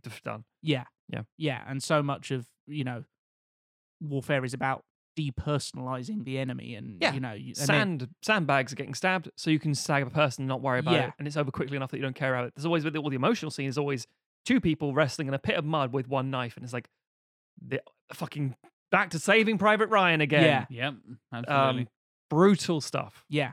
and it's supposed to be. Yeah. Yeah. And then you get round to stuff like them showing 300 to uh, soldiers about to go off to the Iraq and Afghanistan war to Yeah. desensitize them and get them ready to kill a bunch of brown people. oh yeah. god, And um, I hate the world. well, this is the, again. It's it's it's it's all de- is again. It's when when you go in the military specifically for certain wings of it and certain parts and certain parts of history. As you say, it's not about. Uh, you have to follow orders. Obviously, you have to literally become a weapon, and if you have chosen that life, if you signed your life away and think, no, that's what I want to do to protect my country, whatever reasons you're getting into it, whatever, um, there is a certain acknowledgement and psychology behind it. Um, if you're drafted, it's like you're told you have to do it, Mm. and as you say, the fallout of that is horrific and, and, and monstrous. And yes, stuff. because if you're if you're if it's a volunteer army, then there is some self-selection of that where Yeah, the people yeah. who go, well, I could never shoot someone, don't join the army. Here's a gun. Oh god, oh Yeah. god, what do I do with this? I Yeah. mean, again, Hacksaw Ridge, really good example. It's Yep, like someone says, yep. "I'm I'm a pacifist." It's like, okay, my my religion says thou shalt not kill. It's like this is different. It's like, nope, I believe it so much Mm. that I'm never gonna kill anybody. I won't even pick up a gun. It's like, Mm. Then you're gonna die. Yeah. and and not not to get into a whole conversation about this, but the Mm. difference between like killing someone in warfare and murdering somebody. Oh, you shoot somebody yeah. under like combat, you are not a murderer in most people's eyes. Mm. Some people do feel that way, but there is this weird blurry line, and it applies to fiction and characters as well. Yeah, The way that a main character takes out the bad guy, are they drawing it out and doing a real like visceral, horrible, unpleasant, gruesome way of doing it? And you're like, oh, oh, is he the good guy? Have I Mm. been wrong about this character the whole time? That's horror. He just did something Mm. horrible. Mm. Or if there's a nice, clean, quick kill, and I know coming back to like 80s action stars, but the way it's just like one spray of bullets and everyone dies, and it's Yeah. like, oh, okay, then there's no connection there. Whereas going back to Saving Private Ryan, there's that moment you're scrambling for the knife, and there's one knife in between the two of you in the mud, and oh my god, yeah, and there's this visceral moment. It's all up close. There's the final ah, stab, and that moment where it's like you've got their life in your hands, kind of moment. And there's Mm. this up close, personal. You see, Yeah.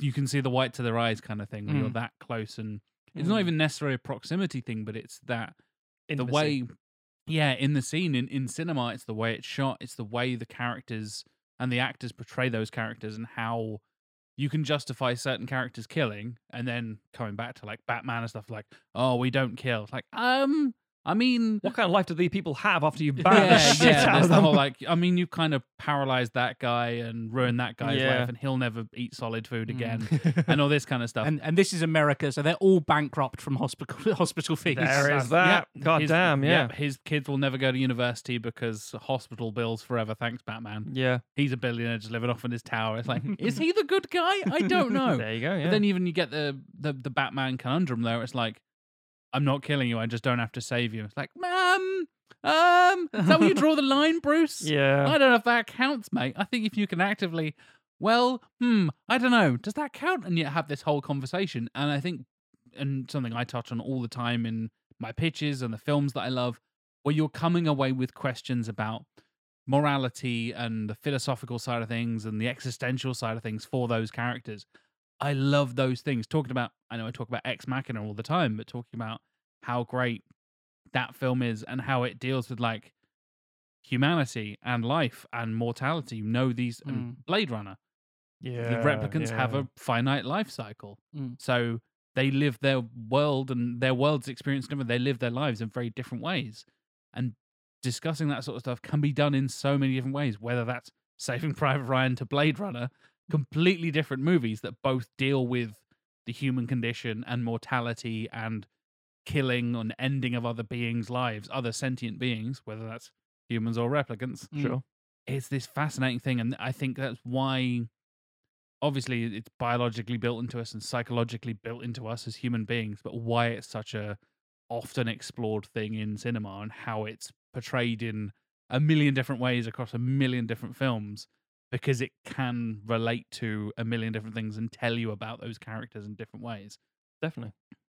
Definitely. And I think, well, first of all, I, agree- again, I agree with that entirely. I think, it's funny if you didn't yeah, yeah. No, Jack, I think you're wrong. No, no. Um, I, there's also a beautiful transition to from from war, like you're saying about you know the, the, the sort of past we give certain people to, um, let's be honest, poverty-driven crime, um, where it's like I had to kill him. It's like why?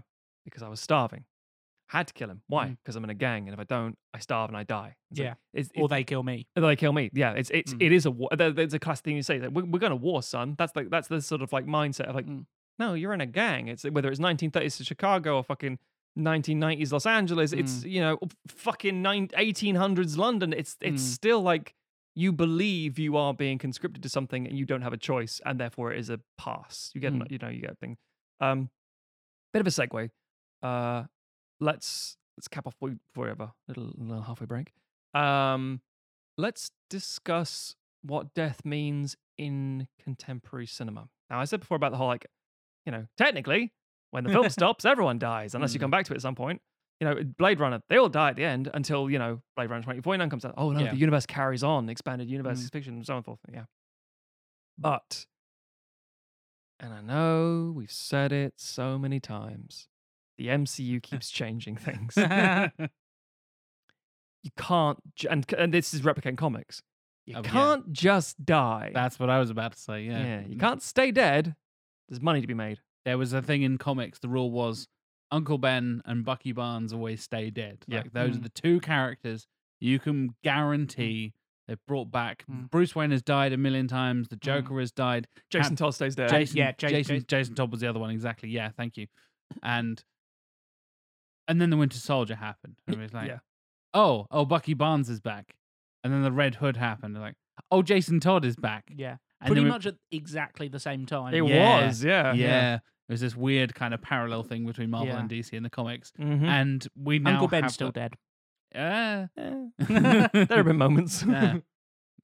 was there an Uncle Ben in the MCU? But There was. Yeah, 'cause the- was. The, luggage got monogrammed by Yeah. someone. did but didn't matter yeah, yeah, Yeah. weird. Anyway, and going to that kind of yeah, death doesn't matter. It's become such a cliche in comics now, where Mm. Anyone can die at any given moment. Oh, there's a there's a pit that will chuck them in some goo and they'll come back, or some parallel universe thing, or some time travel thing, Mm. or some Yep. injection that will undo the death, or whatever the fuck it is. We're getting that now with the MCU. We've got- now got the multiverse stuff, and we've got Mm. different versions of characters coming back and through, and oh, we thought they were dead, and what if, and all this kind of stuff. yeah, you see yeah, yeah. Characters that, and, and we even talked about it on our MCU episodes. I won't rehash this for too long. They keep ki- killing off their interesting villains. Yep. And then we Well- might see some of them come back in some multiverse kind of Yeah. weird ways. Um, we joked about the like, oh, Michael B. Jordan will come back as Black Panther. It's like, Mm-hmm. maybe? Oh, God. like, that actually might be a thing. Yeah. Well, yeah, I mean, like, like we said in the MCU special, it's interesting how their approach to death has shifted over the course of their films. Because we Yeah. said, Yeah. you know, one of the things that they did at the start was killing off a lot of villains in a in a quite uncomic booky way. Yeah. and also having film shorthand. yeah, and also having characters who were quite happy to kill. You know, like Iron Man kills a whole bunch of people. Oh yeah. There's a bunch Um, of rockets to the Middle. East. Yeah. Huzzah! Yeah. It's like oh. you know, and then e- even as far as like Iron Man three, he's going around the Mandarin's, you know, plaza Yeah, just shooting Dudes dudes, and you with his- know, and with his little repulsor glove Yeah. thing. Yeah. dead. yeah, having just now faced mortality and now having panic attacks at the result of it is still happy Better to go just, murder a few dudes. Yeah. Yeah. um, yeah. you know, and so, and like you say, we're both now in a position where they are more careful with who, which characters are a are being killed off, and that you know we know that certain things, you know, oh, you go through all the deaths in Infinity War, not just the ones in the click, but you know, oh, Loki gets killed off, oh, but he doesn't really. You know, Yep. there's, Yeah. I think Yep. But not really. Is about the only one that sticks from that film. Yeah. You barely see it. Yeah. It's weird. Um. I almost forget that it's there. Yeah. The same with the the the Warriors three and fucking Yes. Ragnarok. You're like, Yeah. oh shit, yeah, that happened very Yeah. quickly. Yeah. Um. But they're also being more careful with what what their heroes do. Yes. Like yes. ha- w- which heroes kill, especially Spider Man, which you know, good because he's he's just a little boy. He shouldn't be just a killing people. little Yeah. um. So yeah, I think I think their approach is interesting, and it's getting more comic booky. hmm Um. yeah, The whole thing is getting more comic booky for Yes. sure. that's yeah. true. Positive and negatives, Yeah. right? yeah, Yeah. yeah. Um so yeah, and it does it's leaking into other things because like you say, now because we're so obsessed with intellectual property and franchising Mm. things, you know, you do start to wonder, you know, you look at something like the Fast and Furious, which is like one of the most comic booky things that isn't based on a comic book hmm, because yeah. pretty much like especially once you got to film five and onwards like well all the villains just become friends with them and then they become a mm. part of the team Fucking Didn't he- anime. yeah, didn't Jason Statham's character didn't he kill like one of their best mates like a little while who was not really their best mate but kind of tied into it in a way as the, oh, he's He just hanging out with the justice rock for down. Han. Yeah. Yeah. yeah, Uh, and then they brought him back so and then Han's matter. fucking back. so, it's now like, Yeah. so now we can have Jason Statham's ki- character kicking around But Jason Statham came back before Han came back. So there was Yes. a moment where there was that backlash where it's like, well, hold on a minute. He Yeah. killed Han. Yeah. That's not he allowed. can't, he can't be a hero And Yeah. then fucking Han walks in on the new trailer, and you're like, oh, everything's forgiven. It's, It's fine. Yeah. Yeah. Yeah. and also he's off in a separate film that's not but good No. and Yeah. If anime has taught me anything, you live long enough to become either your the person's like main character's best friend, and you really like have those little Mm. moments of us- uni- unity and solidarity, or alternatively, silly enough to become a comic relief. Yeah. Mm. Um, and it's like, yeah, they were a threat, but you know, they're just a lovable guy now. yeah we've moved on Boo's just the big funny guy who sleeps on the couch, and it's like, he's gonna k- end the world. He killed loads of people. Yeah. Like loads of people. So did Vegeta. He's my best friend. What the No, fuck are you talking about? yeah, I mean, it is very surreal. I mean, the, Disney almost signposted this in the early 2000s perfectly um, with Pirates of the Caribbean, Mm. with a really terrifying, uh, not in the film, in the film it's just a Mm. thing, but the, the context of what it can be applied to in cinema in, in Disney's plans going forward with Star Wars and with um, other big franchises that are like Marvel and so on and so forth is even the fucking Muppets, if I'm honest, um, is when the crew of the Dutchman in the Pirates of the Caribbean movie all climb around saying, The ship must have a captain, Mhm. brandishing a knife. And it's like, No, no, no. We need someone in the Iron Man suit. It's like, what do you mean? To, you know, Robert Downey Jr. started the thing off because he's the first of the film franchise, and then he does, I am, I'm. We all felt it. He clicked, and mm-hmm. I'm, I'm, you know, I love you, fucking three thousand. Yeah, oh, go, go, Yeah. yeah, yeah, I know. but the ship has to have a captain in more ways than one Captain America. But you know, it's it's Yeah. like it doesn't matter. That's Yeah. one version. I need this body filled. And it's like, oh Christ! And what happens? What are you gonna do after that? I'm gonna kill them too. and that's that is coming off the comic book thing. We touch on this all the time. As soon as comic book comes up, we talk about legacy characters. There Yeah. have been mul- now Sam Wilson, thanks to Falcon and Winter Soldier, and the events of Endgame, is now Captain America. Yes. He was that in the comics. There have been multiple Captain Americas. Bucky has also been Captain America in the comics. There have Mhm. been multiple Hulks. Yep. Explain that one. There have been multiple Spider Men. We talked about Miles Morales many Mhm. moons ago when we fixed Spider Man 3.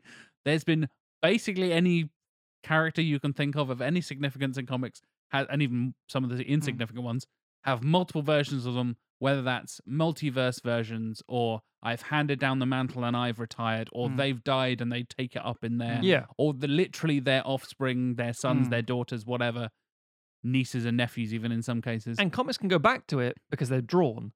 Films can't. yeah, yes. Unless people age and people actually die in real life. Yeah, ugh. unless you use technology as we've experienced recently, and then it doesn't matter because we have AI to voice Yes. and animate your and now we lifeless barely, face. We barely need act. We only need actors for one film, and now we own the we own the rights to that character, and that character just happens to look like that actor. And we made sure we scanned them for both the action figures and for this thing that we're gonna do. That's we, it. We get s- Princess Leia and we get Tarkin and we get Luke Yeah. Skywalker and all kinds of stuff. you like, sign a contract. to us forever. Yeah. That's the thing. You sign a contract literally with the devil. You sign the contract to say, I'm going to get paid and I can use the footage however I want to. Sure. Um, and as you say, Tim, I'm going to scan you. What's a different different type of footage? It's like, oh, okay, sure. And I do that, I'm to marionette you around however the fuck I want. It's like, what do you mean? Well, when you die, I'm still going to be putting you in movies. Mm. But the thing with actors is most of the time they go, oh, I live forever.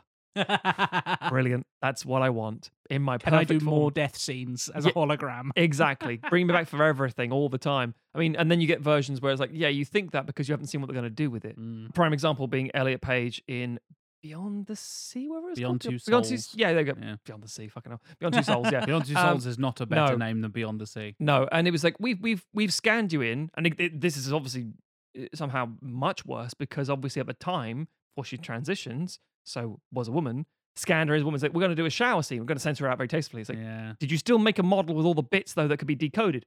Oh yeah, we did that. It's like, Ugh. oh god. Ugh. And again, now Elliot's a man and things like that, and that's all situations how it is. And it's like, yeah, that's even worse now that you have that scanned copy Mm. thing. It's, it's such a Mm. strange line to walk with this Yeah. stuff, and it's something that the implications of It, how get- cinema it never thinks gets about into it. like deep fakes and all this. Yep, Entirely, horrible, 100%, so yeah. like yeah. So Yeah. death for actors, for characters, doesn't always mean death. Basically, what we understand of death mm. isn't a thing anymore. It seems that's what I'm trying to get to modern cinema. which is kind of worrying because like I say this is a this is a thing that we all have to deal with and a lot of the ways that we deal with it is through exploring it through art you know Yeah, and yeah. I like not to get super morbid but like Mhm. I know for a fact that there are certain films that I'm not going to be able to watch once my dad dies Oh God, yeah, because yeah, they're yeah. gonna Same here, fuck yeah. me up too bad. Agreed. entirely, Um, entirely. And There are things I didn't care about when I was younger. mm, I was like, oh, what's what's the big fucking deal? Mm. But I know full well that, as you say, when parents or close family members die, or I have children, it's like, yeah, I can't watch this anymore. Yeah. I can't. It's like you you watched this and you didn't care. That's before I had stakes in the battle. As Yeah, now I now I do. now, right? Yeah, Yeah. now Yeah. it's different. you know, and and you know, there's people often are like, oh, why would you want to watch these like miserable films that are about, you know, oh, this character's like long battle with a disease or whatever, and Yeah. you know, and some of it's because like, oh, because it's beautifully made, it's so incredibly well acted, Mm. and part of it's also it's like emotional training wheels. It is preparing Yeah, yourself absolutely. for Hell these things that you will have to deal with in life. And Mm. if our most popular films are things where death kind of becomes conquered and yeah. you know there's no you remove that in terms of like stakes even Mm. even if it's not within the text that that is the case but going into it, you know, Mm. oh, okay, we know that. Okay, oh well, they've killed off Loki, but we know he'll be back. You know, WandaVision is, I'm not going to spoil things too much, is all about grief. yeah, Mm. It's all about dealing with that. And it's like, that's beautiful. Mm, Until the last five minutes. yeah, Then it's like, yeah, whatever. Yeah. Kind of is still about that, obviously. Still a factor. Could be, you know, a carrying Mm. thing going forward. Because obviously, when you have that in your life, it doesn't just end and you like, oh, simple denouement, everything's good. yeah, But you did kind of develop a plot point that means it doesn't matter. yeah, And if that's what we're teaching people in our, I'm not saying about criticizing and Mm. censoring fiction, you know what I mean? I'm saying that if that's what you grow up on an ideal, that, you know, if I grow up Mm. on the story of watching fucking Bambi, Bambi's mum dies, yeah, Bambi's mum never comes fucking back. yeah. And it's like, holy shit. I have to deal with that at Mm. some point. Okay. Yeah, okay. Yeah, Whereas Bambi's mum comes back at the end as like a Bambi clone, but don't worry, it's a different version. yeah. But it's still the same character I'm familiar with from the yeah. start Big, of the film. big, big sparkly portal opens up, and and Bambi's mum steps. And Mecha Bambi mum yeah, walks she through. steps through with a new unshootable carapace. Yeah. Yeah. She has a fucking cannon in her chest and like, Yeah. come here, human. It's it's Iron Deer. down, down, down, down, down. Bambi. I am Iron Deer. um, yeah, it, it robs it of its thing, and I'm not Mm. saying you know because you can you can expose. Well, I say expose kids to that stuff too early. You can never tell someone's mental stability. So it, uh, there's an old, I think it was an, um, I think it's Jack Dee, a stand-up comedian, who said, um, "I'll just put on a film as it starts. Why are you crying? What's wrong?"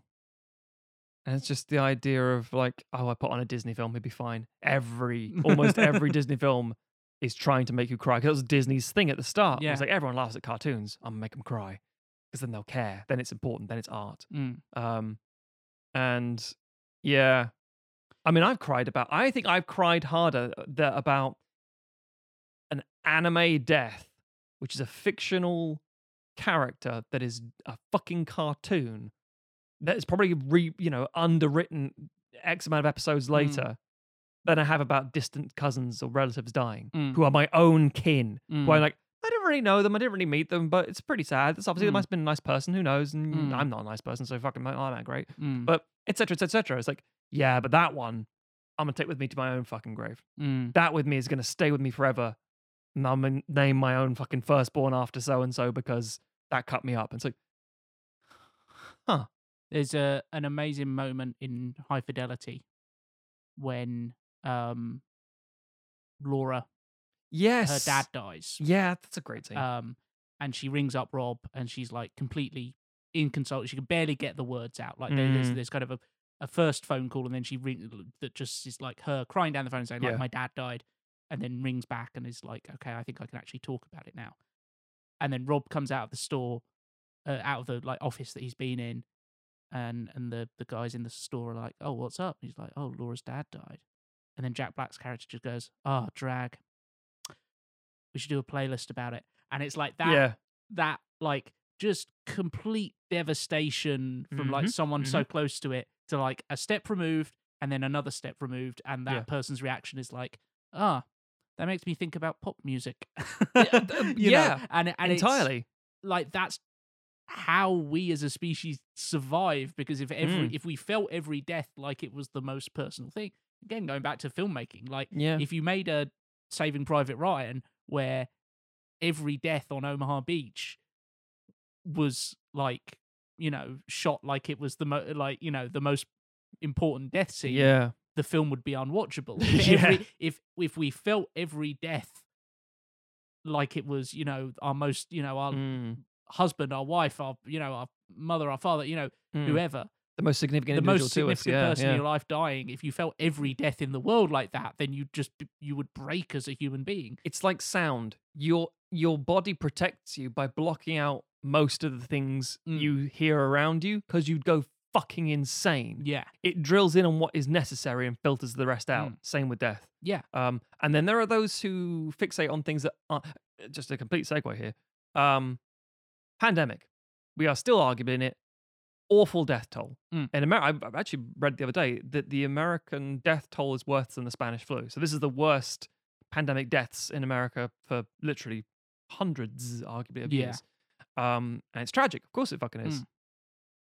Same thing with Britain. Awful. Mm. People have. th- There's nobody you probably know that hasn't been touched by this in some capacity. Yeah. Terrible. And yeah, a lot of this country felt more sad that Prince Philip died. Yeah. And there's an interesting Yeah. disconnect there. Like, do you know that oh, old did man? you see see that picture of the Queen when she was just by herself in the church? Oh, it's so sad. Yeah. And it is. Like- you're being empathetic, but it's Yeah. that when you're really too invested, you're like, and the same way, like, I'm, I'm care about like a fucking character dying in film, like, you know, as we will talk about in the second half, it's like these things mean something to me. It's like, Mm. do they? No, but I'm reflecting it into my own fucking life, and therefore and now it does. That's the thing Yeah. is that at the end of the day, you like these things are important. Death scenes are important. yes. Art is important because it reflects our own life, you know. And you are going to have deaths that are very that happen, and you go, "Oh, that, oh, that's that's sad. That person died," and it really doesn't mean much to you at all. Yeah. and you're going to have ones that completely devastate you and completely reshape the direction of your life as they completely you know you take a film where you know extra number 47 dying in you know true lies or whatever Sure.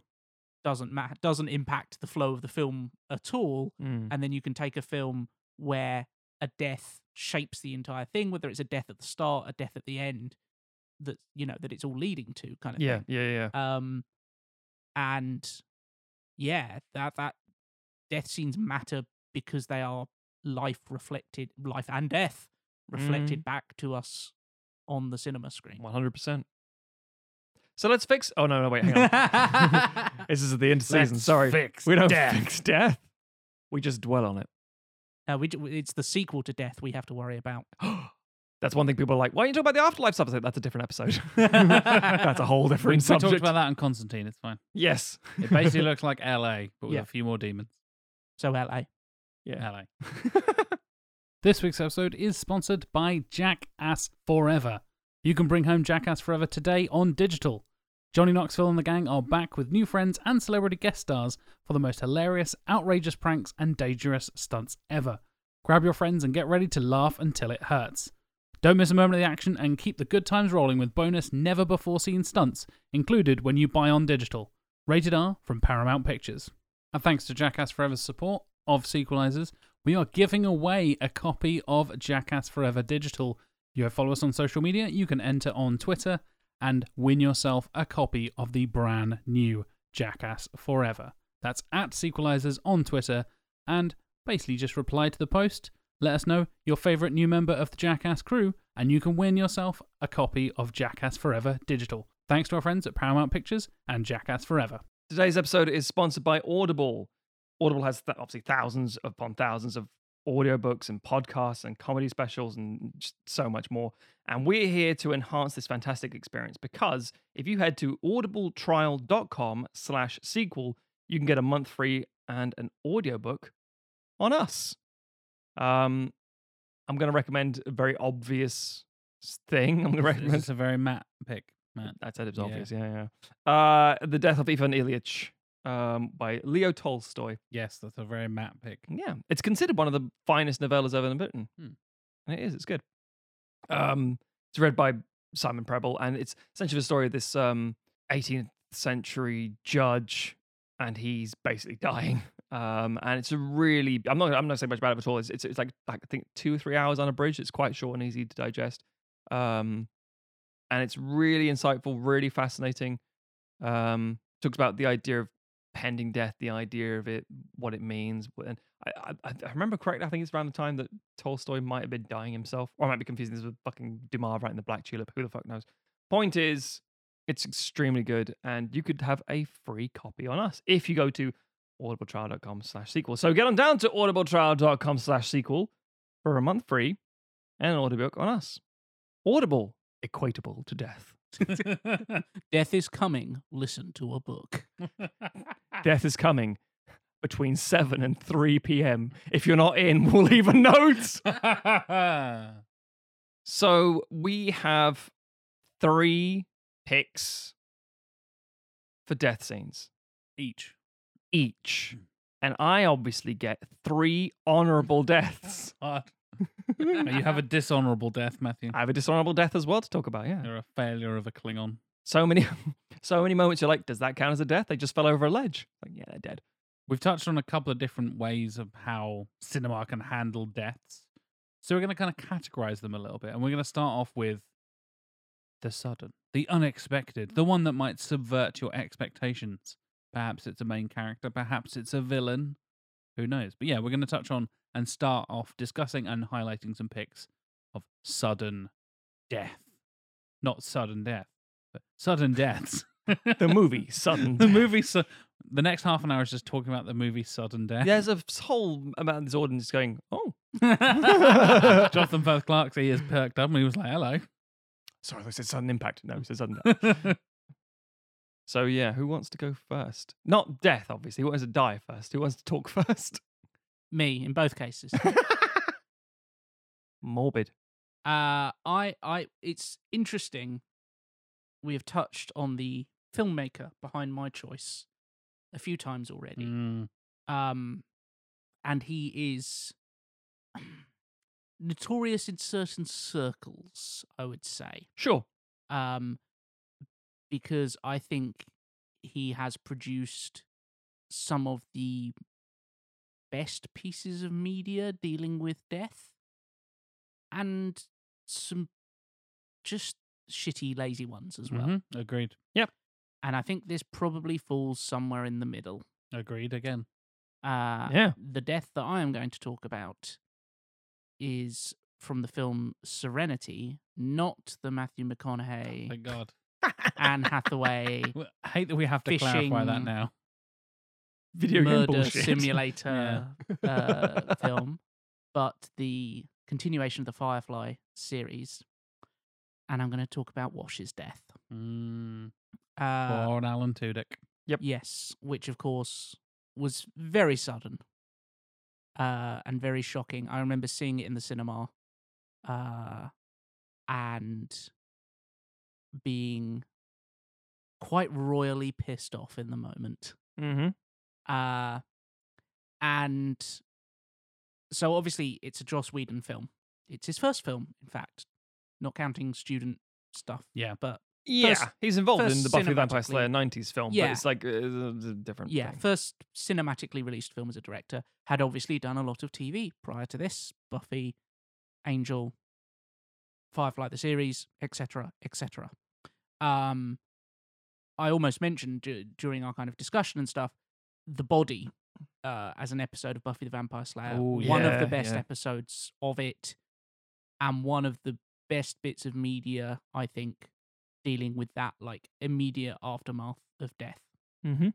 um just fantastic piece every time anya does her speech in it i will cry Yeah. Sure, etc etc so he is a filmmaker who has the potential to deal with these subjects in very good ways but he also has a uh, a habit of killing off characters as a way to escalate the stakes of a situation. Um because and I, I believe in in film commentaries and stuff he has he sort of said his his ethos in this is essentially well if you kill off a character then suddenly every character in the mind of the audience is fair game and especially with this film. especially with this film which was the TV show had been cancelled several years later they'd managed to get a feature film made made and Wash's death happens. There's already been a death in the film, yeah, a much more kind of traditional death uh, of uh, Shepherd Book, who had died and had got a kind of a final death speech that he had given to Mal, and and it's seen as a kind of a bit of a turning point in the film, and you know, it, uh, as we would say, a very traditional death scene. Yep. Gets to make a little speech, Mm. gets to die dramatically. Mm, great acting Yeah. time. For, Given the platform, given the time, Ron given- Glass. Yeah, Yeah. Ron Glass is great. He's brilliant. Um, Does book. Alan Tudyk, a great actor. Damn right. Love me some Tudyk. Yeah. Uh, obviously gets a showcase in this sequence being Wash, the pilot of the ship, I am a leaf on the wind gets to say it, so it- it becomes this this thing that has become a It's become this pop culture thing, right? People have T-shirts of it, and people have this like visceral reaction to it, even yeah, Yeah. to this day, because Firefly is so beloved. yeah, That I am, I am a leaf on the wind. Watch how I yeah. That where it cuts off the sentence and should be watch how I saw. Mm. That having that, I've seen. I think was it Nathan Fillion that- or Alan Tudyk Mm. himself who did like a Comic Con reveal of like a T-shirt or something. Yeah, that's and, and the crowd like freaked out Yeah. and Yeah, stuff. yeah, like, yeah. yeah, that's a thing. and and obviously we have this uh, amazing still looks pretty good like Mm. space battle sequence Yeah, I think so. uh, before that um and he says it twice during that the first time it's just this kind of like it's a cool line that he's saying and then it becomes this like what the fuck are you talking about? kind of line. It's like no it's fine i'm a leaf on the wind. Um and then the third time lands the ship oh, oh everybody's safe now we got through the thing and now, now we're heading into the kind of the final battle of the film. And it's like you say brutally cut off and he dies and it feels like the whole screen just kind of even even though it's not it's a sudden death and it is a like he gets impaled by a thing that's like the size of like a small sofa Big yeah, fucking It's a big harpoon. metal like a thing, big harpoon, harpoon thing. thing. Yeah, but it's also not it's not a particularly bloody death but it also feels like the entire screen just goes red very Yeah, suddenly A- and it's like a shift in the lighting more than anything else Mm. um that just adds to that visceral impact of like oh, and it it almost feels like you've just had blood like sprayed over the entire screen very suddenly Yeah. um and it is such a shock in that moment um because it's it's it's loud and sudden and your your body essentially it's you know you had this very thrilling space battle where a lot of it has been kind of point of view of the, the, the ship and you're in the cockpit going through this chaotic space battle where the ship that they're on the serenity doesn't actually have any guns on it or it had one gun strapped to the top of it that you had that they couldn't Yeah, then yeah. use and you've got this incredibly chaotic battle between two different forces and they are just trying to weave their way through it and survive and get down onto the planet it's a real like roller coaster ride of a sequence and your body is just coming down off of that and then you've had the sequence of like oh and then they get emp'd and they they think they're going to crash and they everyone's in crash positions etc etc Mm. just manages to glide in uh, and land and your body just kind of starts relaxing from that. It's like okay they've made it. And then it suddenly hits you with this and you you barely get any time to process it. Yeah. it is just this awful thing happens. Zoe who's his wife is like trying to save him but very clearly he is already dead um and mal the captain is like no we he's he's gone. We've got to leave him. We've got to go the ship is still hovering there ready to launch more stuff at them the reavers and, and, and so on and so forth It's that we don't have time for this beautiful moment because. Yeah. Go, go, go. Yeah. Yeah. And as I said, he does it so that going into this final battle, you feel like, oh, maybe they're just going to kill off everyone. hmm Mm. Maybe this is going to be that kind of film. Maybe it's going to be a Rogue One. yeah. maybe it's going to be a, Yeah, like a, is it the Wild Bunch? Everyone die in the Wild Bunch? pretty much. Um you know it, maybe it's going to be that kind of last stand of a film of these characters doing this principled thing and sacrificing their lives in the process and it has as the the film then carries on there are a couple of close calls and moments when you think it's all going to die and then and then a, a tiny woman does kung fu until it's uh, the problems are solved um and then we look at her feet She does Um, good deaths. We're okay with these deaths. Yeah. yeah, yeah. um She kills she kills people that have been chemically and psychologically manipulated, so that's fine, right? Yeah. guys? Yeah. Yeah, fuck them guys. Um so it's it's there for a very deliberate story reason. But emotionally to me it doesn't feel earned.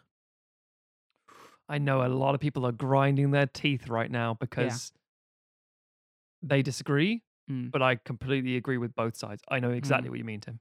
I I completely understand it in terms of story mechanics in the like oh we've got to we, we're, we're raising the stakes. Yes. I think it becomes especially when Joss Whedon becomes known for this. Mm, yeah. killed off Coulson in Avengers, Yeah. came back for Age of Ultron, kill off Quicksilver. after constantly threatening to kill off Hawkeye. Yeah. You know, Yeah. and and and it becomes this very lazy way of saying like, "Oh, it's getting serious now. I've killed a person," and I think that like if that's the only way you can think of to raise the stakes Yeah. towards the end of your movie, you're not thinking hard enough. Um, and to me, like, it's a very frustrating death because these characters had already essentially gone through. We talk about the film ends, the char- your characters have all died. Yeah, yeah. These characters had already essentially gone through that. There had been a final episode of the series. And they knew they were getting cancelled, so they were there was a mourning of everything. Yeah. Yeah. Um, and there's, you know, depending on what order you watch them in, because Oh god. Fox fucked it up during the They initial did. broadcast and stuff. The series there's a there's a an end to the series, and the the episode where they found out the show was cancelled ends with like a funeral, and it's a very sad scene, and it and it cut, it feels like the characters are mourning not just for the character that has died in the show, but also like it's like the actors mourning for the end of this show. There's also there's the final episode, Objects in Space, which is this very existential thing and kind of, but feels like this interesting kind of coda to leave the the, the show on Sure. um that feels very much like well these characters are going to go on and continue have, having these stories and you know that's fine shows end whatever you then bring them back and you go okay we have this opportunity film very different beast to television even though they are in from a kind of media point of view very similar but they operate in a very different way and not counting things like comic books and stuff like that this is the chance to say goodbye to these characters in a way that they never really did have in the show. And so Yeah. To me, like killing off characters in that way feels a little bit Bit cheap.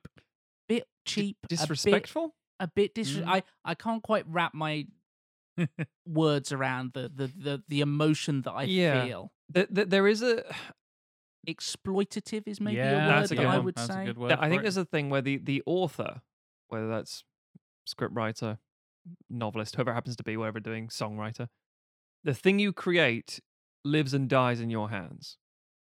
And if you choose to flippantly do something for the sake of like, ah, I'll get him, Yeah, that's a dick move.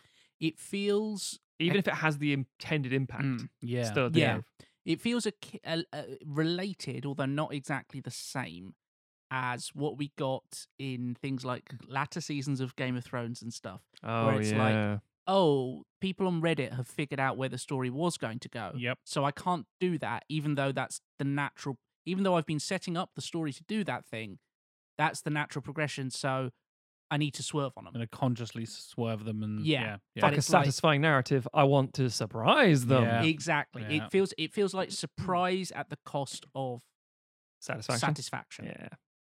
Um, and I'm not saying that it has to be a happy ending and they all have to get exactly what they want and go off into the galaxy, into the sunset, holding hands, skipping through a field of daisies. I, I love bittersweet endings. They are they are what I aim for in fiction. Mm. you know, a little bit sad, a little bit happy. Yeah. Um, Life. life. Um, but that death in particular to me feels like because it's not given time, and because it happens so near the end of the film where there's so much It's literally else, like 20 minutes left, something Yeah. like that. there's there's still a lot of plot happening, and we don't we get I think about thirty seconds, maybe a minute of like time to mourn for this character. We get maybe 20 seconds in the in in the in the actual instant we get a conversation between wash and mal which is subtextually about sorry not between wash and mal between zoe and mal which is kind of subtextually hey are you going to be all right? Yeah i'll be all right. And we get one like funeral thing that's basically one shot of uh, of three characters who have died in the film um being mourned for. And to me, that doesn't feel like enough time. I'm totally here for a sudden death, but even if you have a sudden death, you need to explore the impact of it on the characters. Yeah, I mean, it, the- reality of like a warlike scenario or a chase or something where it's Mm. like we can't stop, we can't think about it right now. We'll Mm. deal with it in a minute, Yeah. and then the way you deal with it is everything. Yes. If you if if you say uh, it's very unsatisfying, and I know we may have been guilty of this on a podcast through editing or otherwise, it's just constant stream of thought, where we say, "We'll we'll, we'll come back to that in a minute," Yeah. and we never do. Yeah. Christ, we've, that's def- we've definitely done that. Ugh, Yeah. that grinds some people to pieces. And this is the same thing. It's like, yeah. you're going to show me the impact of this. Yeah. It's like, well, you know, Yeah. This character who I've grown to love. Yeah. Are you going to sh- like you've killed him off? That's a big move. Are you going to show me how that impacts all the other characters who I also love? Yeah. In this very in this, you know, you, uh, Joss Whedon. So many of his shows are about like found family. You have this crew of this ship that have become a family. Are you going to show me the fallout of this character's death on everyone else? No, not really. and it's like, you could you could easily argue, and some people may, may in fact do right now, where you're like, yeah, but that that's kind of how some things go sometimes. And you're like, not in this universe. The rules you've established have told me that's not how this would work. Mm. It's like, oh well, sometimes life is dead. Like life just ends. Mm. It's so dramatic and sudden, and that's the end of it. It's like, Mm. not in this universe. And also, yes, like death can be sudden and it can be that in the moment you don't get time Yeah. to process it. But these characters then carry on. We see a chunk of time after the, the this event happens and after the final battle when their lives aren't in jeopardy, etc., etc. And there's very little given over to processing Hmm. those deaths that have happened because it happened so towards the end of the film. Ginny Torres carries a flame to a rock. Which is a problem? Yeah. It's like she doesn't seem impacted. And you're like, well, because she's a Mm. soldier. It's how she is as a personality. It'd be a betrayal. I was like, no, it wouldn't, because we see her react when he dies Yeah. with literally, and that's some fucking amazing acting right Mm. there. Um, people talk about corpse acting and like, oh my god, I get to die. Yeah. It's like like like death in real life. It's those that are left picking up the pieces that you want to be watching and the eyeballs on. Yeah. Um, and Ginny Torres does a great fucking job. Yeah. But nothing So- else. As a death, I think it's fine. As a examination, as uh, I wish there was more fallout to it. Fair. Um, but when we said sudden death, it was the one that immediately came to mind. for a lot of people, I imagine it would. Yeah. For a big swathe of um of fans and and, and genre fans, I think that is because it, it was impactful. Mm. For lack of a better, uh, probably a better pun. Um, but it was impactful because of the formula. Yeah. It was impactful because of the storytelling, as you say. It Mm. wasn't. It was. It was a shock. It's a jump scare, is what it is. Yeah. It's the equivalent to a slasher movie. Like, oh shit! Oh, someone just got fucking stabbed. Yeah. That's the impact, not the Yeah. whole. My friend is gone. Yeah. Is what it should be. But yeah. Good shout, Tim. Good shout. Jack, Hey, Tim. let's come over to you for your sudden death. Sudden. I'm going to talk about a sudden death. Probably the most recent one that genuinely surprised me and caught me off guard. Yeah. In a film where it really kind of plays with the edge of the knife in that way. We are not sure how this is all going to play out. And the the atmosphere that it builds and the world that it exists in is so kind of sleazy and full of bad shit and horrible people. Anything could happen. And then this death happens, and I'm like, oh, oh, shit. Okay, this is where this film is going. Spoiler alert for a film that came out a few yeah. years ago, Mm-hmm. 2019. I believe. 2019. Exactly. Thank you, Tim. Spoiler alert for Uncut Gems. Uncut Gems. Uncut Jams. Skip forward a few minutes. I'm sure your podcast app has a little skip forward button. Skip forward like five minutes. If you're Sandler, keep going. Yeah. if you hear us doing Adam Sandler impressions, we're still on Uncut Gems. Skip forward now. We all gone? Okay, good. when Howard Ratner gets shot in the face, I was like, oh my God. and it really does, I think it does what Serenity fails to do is build up a tension and an atmosphere, as I said, where anyone can die Mm. because there are criminals, there's gun we know there's guns involved, there's drugs and shit going on, there's gambling and all kinds of Mhm. like Yeah. sordid shit that results in real world violence and Mm. people dying in real life. And it is a very dirty, grimy, not like gritty and dark, but like grimy and horrible kind of film Mm. Yeah. where Howard, the main character, is not a nice guy. And all credit to Adam Sandler. Like a spectacular performance Mm. by Sandler. As much as I can't fucking stand most of his comedy stuff over the last twenty years. But what the Safdie brothers do with how they use the sound design and and build the tension through the score and everything, and then the performances from everyone from Kevin Garnett, who's a fucking basketball player who is suddenly really good, Yeah. through Yeah. to Julia Fox's breakout role, Adam Sandler. Like it's it's a fantastic performance all around, and it belie- it builds this really believable group of characters, and you really kind of not to say get invested in like yeah Howard's gonna make it, but in a like oh wow I have no idea where this is gonna go. This could all go brilliantly, and it's it's that perfect balance of the tragedy where Julia is about to get away with it and escape, and she's escaping with the money and this whole thing, Mm. and like oh my god, she has no idea Howard has been shot in the face and killed, and it's such a sudden thing because he I think he has the criminals trapped, doesn't he? The the Yeah. loan the loan shark guys trapped. Yeah. And And, that holding pen, as it were. Yeah, he finally releases them, and you're like, oh my god, this is all Yeah. gonna play having out fine. having won enough money to pay them back. yeah, Yes. it's like Yeah. million, like more than a million dollars, whatever Mm. it is. So you're like, holy shit, it's all worked out. This is a really like tightly constructed film. Mm. This has worked really well. And then one of the loan shark guys just gets the like the boss guy gets too pissed off and is like, I've had enough of this. You've kept me Mm. locked up for too long, and just blow blasts his fucking Mm. brains out. Like, wow, okay. And if it had Mm. been any sort of like, it was kind of what I was hinting at earlier when I talked about the sudden death where you know they're dead. Mm. There wasn't a shot in the arm or like, a, oh, Adam Mm. Sandler crawling and he's There shot in no the gut and he's like, yeah. Yeah. oh no, oh man, I'm not gonna make it, but send Julia Mm. the blah blah blah whatever. No, it's yeah. just bang and he's dead. Like, oh my god, and it's Yeah. just over the counter, point blank range, so visceral, so It's- sudden. it's so sudden both in the violent like the the suddenness with which the violence explodes out Yeah, when you think that you've reached this point of victory for the characters which is what Serenity plays with. Yeah. right? it's Mhm. exactly Um, that similar kind of thing. and with like you say like there's if it was a weaker film it would be like he gets hit in the neck and like has a moment to like not even Why? yeah like do something but it's not it's just like shot dead falls Yeah. to the ground Yep. that's it Yeah. It's a I think it's a brilliant moment. It really kind of solidified how bold and interesting Uncut Gems is for me and how much I think I was the first of the three of us to watch You it. were, you were. Mhm. Because obviously it was released on Netflix and Matt is obviously king of the cinema, but.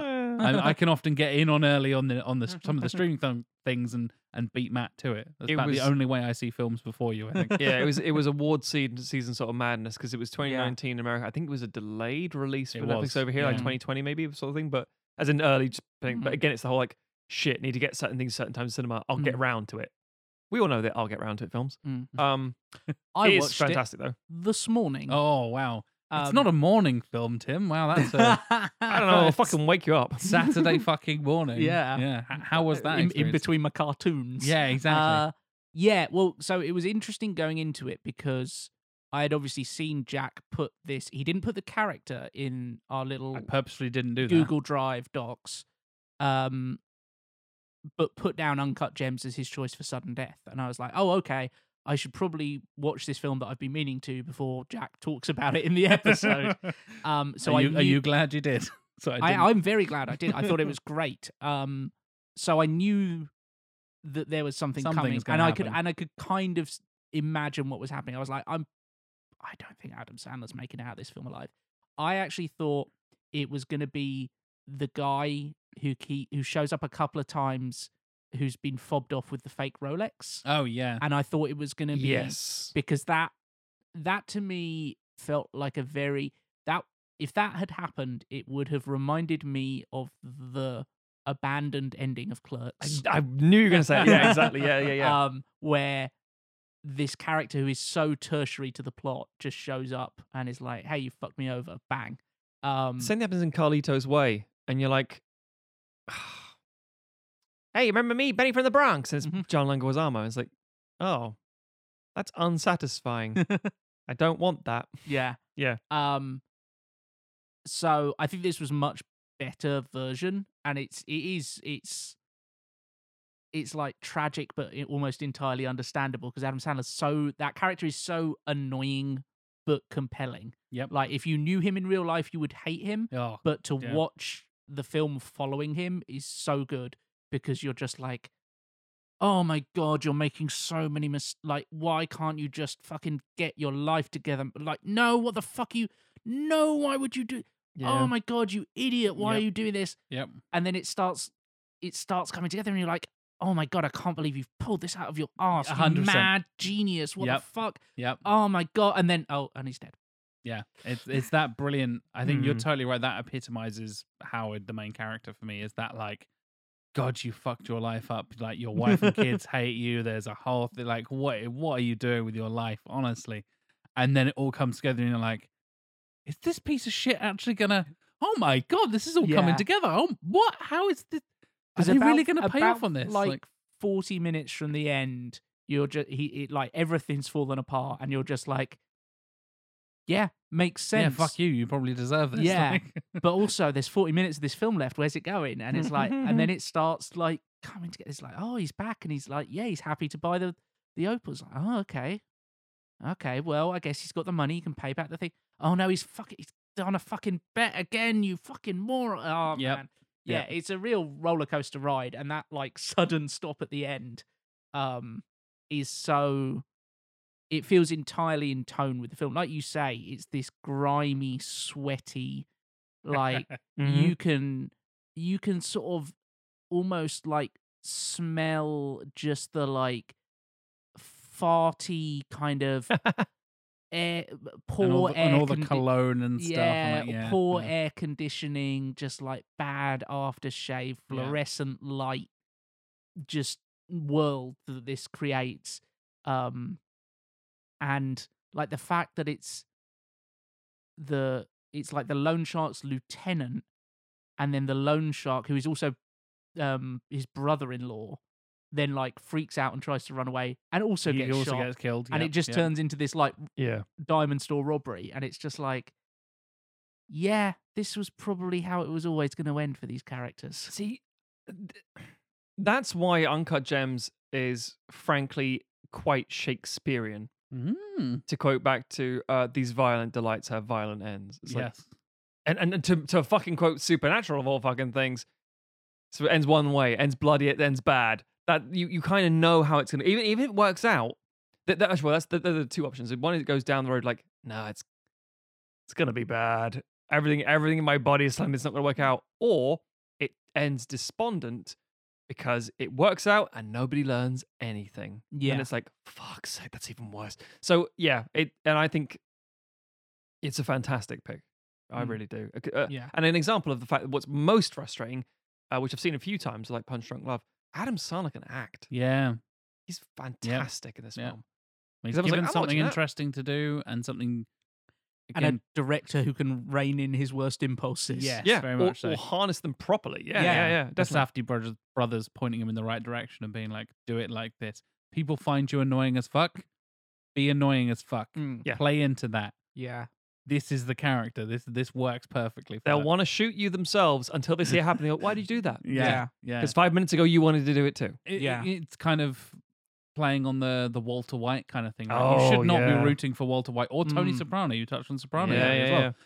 They're terrible, murderous, Mm. horrible, drug dealing motherfuckers. Mm. But you're like, oh yeah, but he's the main character though, isn't he? Like he should get away with well it. that, Like, yeah it's the it's the inherent like empathy machine that is cinema it's the thing that at the end of psycho when we see like norman bates trying to sink the car because we've been following him for like a chunk of time now we're like come on get, yeah get away with it hmm. Bec- because that's just how our brains are wired to work. It's, yeah, and it's a n- I say new. It's fucking hundred years or so, but there's an arguably new attitude to it because the Hays Code sort of classic reaction was villain dies at the end. yeah, You can't have uh, the, the the the moral is crime doesn't pay, Yeah. Mm, and this is a prime example of that.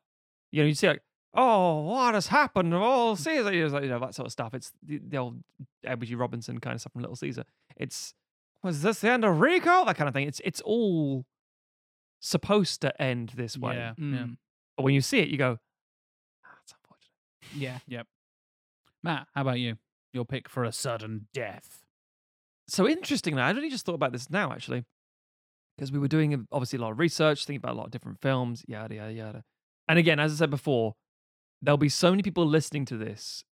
This may be more than anything we've done in in previous episodes, where we'll someone will say, "Why didn't you talk about Mufasa? Oh, it's gonna be a million of those. Why did you we mention get this? that all the Yeah. time. Why didn't you mention Gennaro getting bitten on the toilet in fucking hmm. Jurassic Park?" It's like, motherfucker, there are millions. of Can't them. believe, can't believe you talked about sudden death. You didn't talk about The Departed. Exactly. See, Yeah. there's gonna be so many of we those. already do three-hour episodes. Like, Yeah. what more do you want from Do you want like a Wikipedia article list where we just literally read things That out? already exists. Go Yeah. and read it.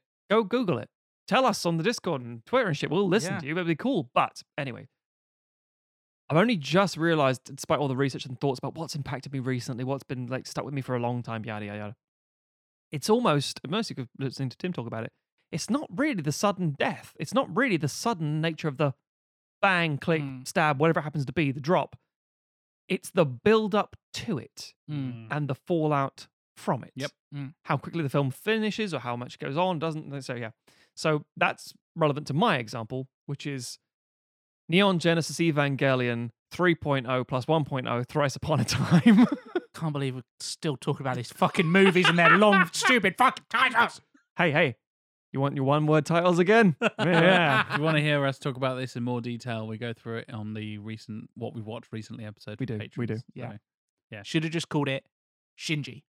Shinji 4. I mean, so basically um it's the fourth film that follows on from another film kind of another film and a tv series Yeah. and it all is relevant and isn't because that's evangelion we won't get into too much Evangelion. nope we kind of covered it already. but the things you need to know are there are kids who have been put into robots which are also kind of Fleshy. angels Yeah. yeah uh t- to fight other things big monsters um and they are trauma it's the it's the it's the real life trauma one would expect for that kind of thing rather than like oh what a cool i've got to do it i've got to step up and i've got to pilot the thing. It's like no that's a monstrous thing to do and you have to like sync up with everything and you know it affects your your your psychology and everything else and go into it and yada yada yada yada.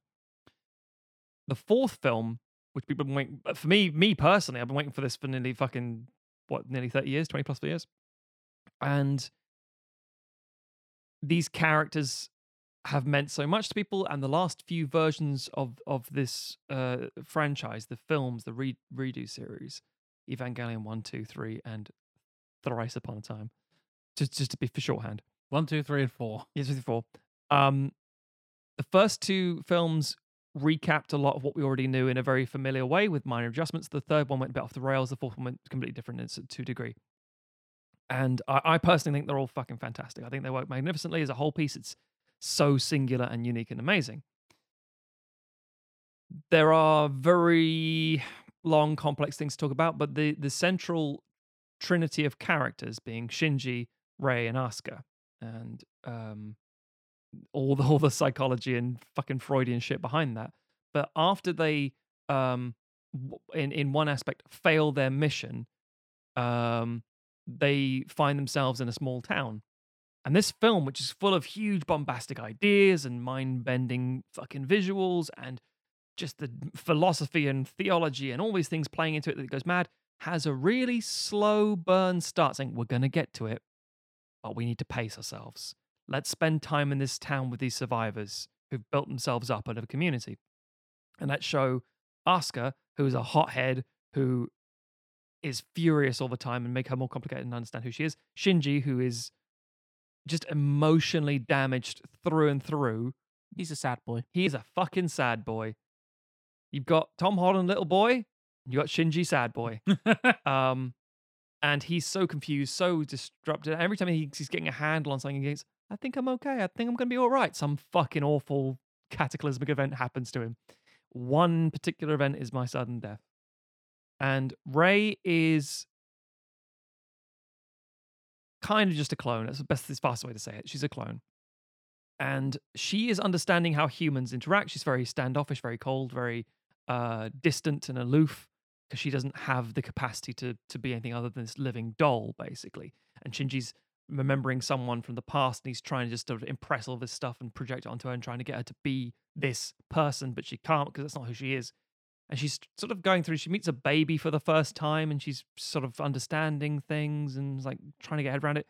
And she has a self awareness that she, um, her time is finite. Now, obviously, yes, because this is, deals with such cataclysmic, apocalyptic stuff. That's true for most people.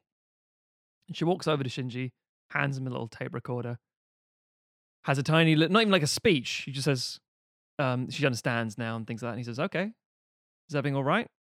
And she says, "Goodbye." Stands still and explodes into a puddle of liquid. Head just to Just and all that's left is this suit, Yeah. like this little morph suit, this little bodysuit that she's in, this plug suit. Now, one could argue, as with Uncut Gems, as with all the the the points in Serenity that tell you the the the, the, the signposting that this is coming. Mm. If you know what to expect with Whedon, if you know what to expect with this kind of story, you know what's coming. Same thing here. Uh, and the fallout from that is again the emotional trauma and how Shinji just goes, "Fuff, I can't, I can't, I can't deal with this anymore. I'm, I'm off the rails." And again, the, the impact later of how it's been brought back in different forms and what it means. But just as an audience member saying, "Okay, a little bit of stillness. We'll get some weird shit later. it's probably not weird shit time yet." Yeah. And then she just stands perfectly still, and it's like, and it's it's such a sudden thing to, because this is a a series and a film series that fucking does this shit all the time does, with weird yeah. stuff that makes no sense. But it's like, mm, Yep. oh, she's made of LCL fluid. Wh- wh- What? it's like she, yeah, she just She- she, she's a clone made out of jelly. It'll be fine. Don't Yeah. worry about it. It, it won't matter. It's just a clone. Made. Oh, it matters. X Men One. Yeah. Yeah. Senator what's his face? Except doesn't get a speech and hold someone's hand. She just stands there and she accepts it. And it's sudden for the people who survive because that's how death tends to be. And for the audience, it's like, what? What? Yeah. And you're just so and, and this character who has essentially been one of the three core characters for the entire series, film series, etc. That's, that's followed. And the thing is that you should know this is coming because again, we've we've had the divergence from the things you are familiar with from the series because it's kind of like a remake, effectively, Mm. sort of. Um, because Time loop. yeah, because Kaoru in the previous film, who you think ah, this will be a good boy for the sad boy. This will be fine. Uh, Ah no, his fucking head. Oh no, come on. So you see this abrupt death stuff all the time. Happens in every one of these versions, every iteration, same shit sort of happening, but it still catches you off guard. And then it's the impact of fallout from that. It's like, you know, how much did she? Because the thing is, I should point out, you know, she realizes that she can't exist out this thing. You start to question, how long did she know this? She's she's like, oh, water. Oh no, I'm crying. It's that kind of like not realizing because again, full on mental health sort of stuff it touches on. But yeah, as a viewer, you don't see it coming until I just told you about it. Um, but even then, it's just like if you just watched it on like YouTube, I said we talked about these things being divorced. If you just Mm. watch like 50 saddest deaths in films, if you watch them back to back, unless you actually have the context of who these characters are, it might not. It might be shocking, but it might not mean anything. Yeah. Whereas this one is like, uh, it's all it's so body horror that it's like, Mm, is she, is she supposed to be goo? yeah. Is this a thing? Is she coming back? And the thing is that Shinji doesn't seem to know either Mm. and you have that despair in the, and, the, and in the voice Mm. acting and stuff like that. So yeah, um, it's fucking fantastic, and Mm. just another uh, going into Evangelion is another opportunity for somebody to say, "How's your mental health right now? Is it stable?" it's like, don't be fucking stupid. No, of course it isn't. Good. I want to rattle it a bit. Yeah. like, Please don't. and that's such a that's a very and i say this as someone who watched the original like watched evangelion when i was about 18 not paying 100% attention to it maybe a little bit stoned at the time um That's not the wrong and- way to do it. and i and i think i watched end of evangelion Sure. maybe pretty sure Our our friend Ben Allen, who was on Super 8 Power Hour, he's like loves Eva and stuff like that, and he was watching it with his girlfriend and went, "Hang on." I remember this fucking scene. Apparently, he'd never seen the end of Evangelion. I was like, yeah, the wanking scene. He went, the what? anyway, but, Anyway, yes. it, it feels saying this as someone who has loose memories of it, Mm. it feels like a very Evangelion thing to be to be like. Oh like God, yeah. to to to have that thing of what she like all that's left is jelly like she was she was like a you know i know she was a clone but she was like a living human person that i related to and now there's just jelly and it's like yeah what do you think happens to you when you die There it is. you're basically just like what do you think you're what's so special about your body Mm. it's just Imagine it's a time lapse. Problem Yeah. solved. Mm. yeah It's it's so fucking. It's like yeah, you are dust, and to dust you return. That's like we, we Mm. we say it in all the like you know rituals of death. It's the idea of like there's a- Ashes to ashes, dust to there dust, it all is. That kind of stuff. yeah. there's a beautiful um, another david bowie songs Yeah, precisely. Um, yeah, I mean, it's it's it's a mind fuck, and if it was live action, it would look possibly silly, or it would Mm. look even more Cronenbergy and traumatizing. Mm. But it- the way it's again, death can and can't be beautiful because of what you put in it, but it is a beautiful death Mm. because it's so tragic and so haunting and so alien Mm. because it doesn't feel like it could be real. And Yeah. also, that thing's got a lot of fucking. Am I seeing a real thing right now? Is any of this real? yeah Does it mean anything? So that's my sudden death. Um, even if, even though I told you about it, you'll still go into the whole thing again, watching it and going, "Oh yeah, cool. Oh wow. The oh Matt mentioned this. The village. Yeah, yeah. Here we go. Still fuck you up. And my, my my my closing line of my review after the whole thing was the sort of speech she wrote out before she dies because she knows it's coming. It's it's tragic and it's wonderful. But moving away from sudden deaths, Mm. the ones you don't see coming, shall we talk about um regular deaths yeah the, the thing people tend to think about with film deaths? yeah The I get to do a speech. yeah the monologuing death. Yeah. And I know a lot of people are like gonna say like things like um what counts as being dead?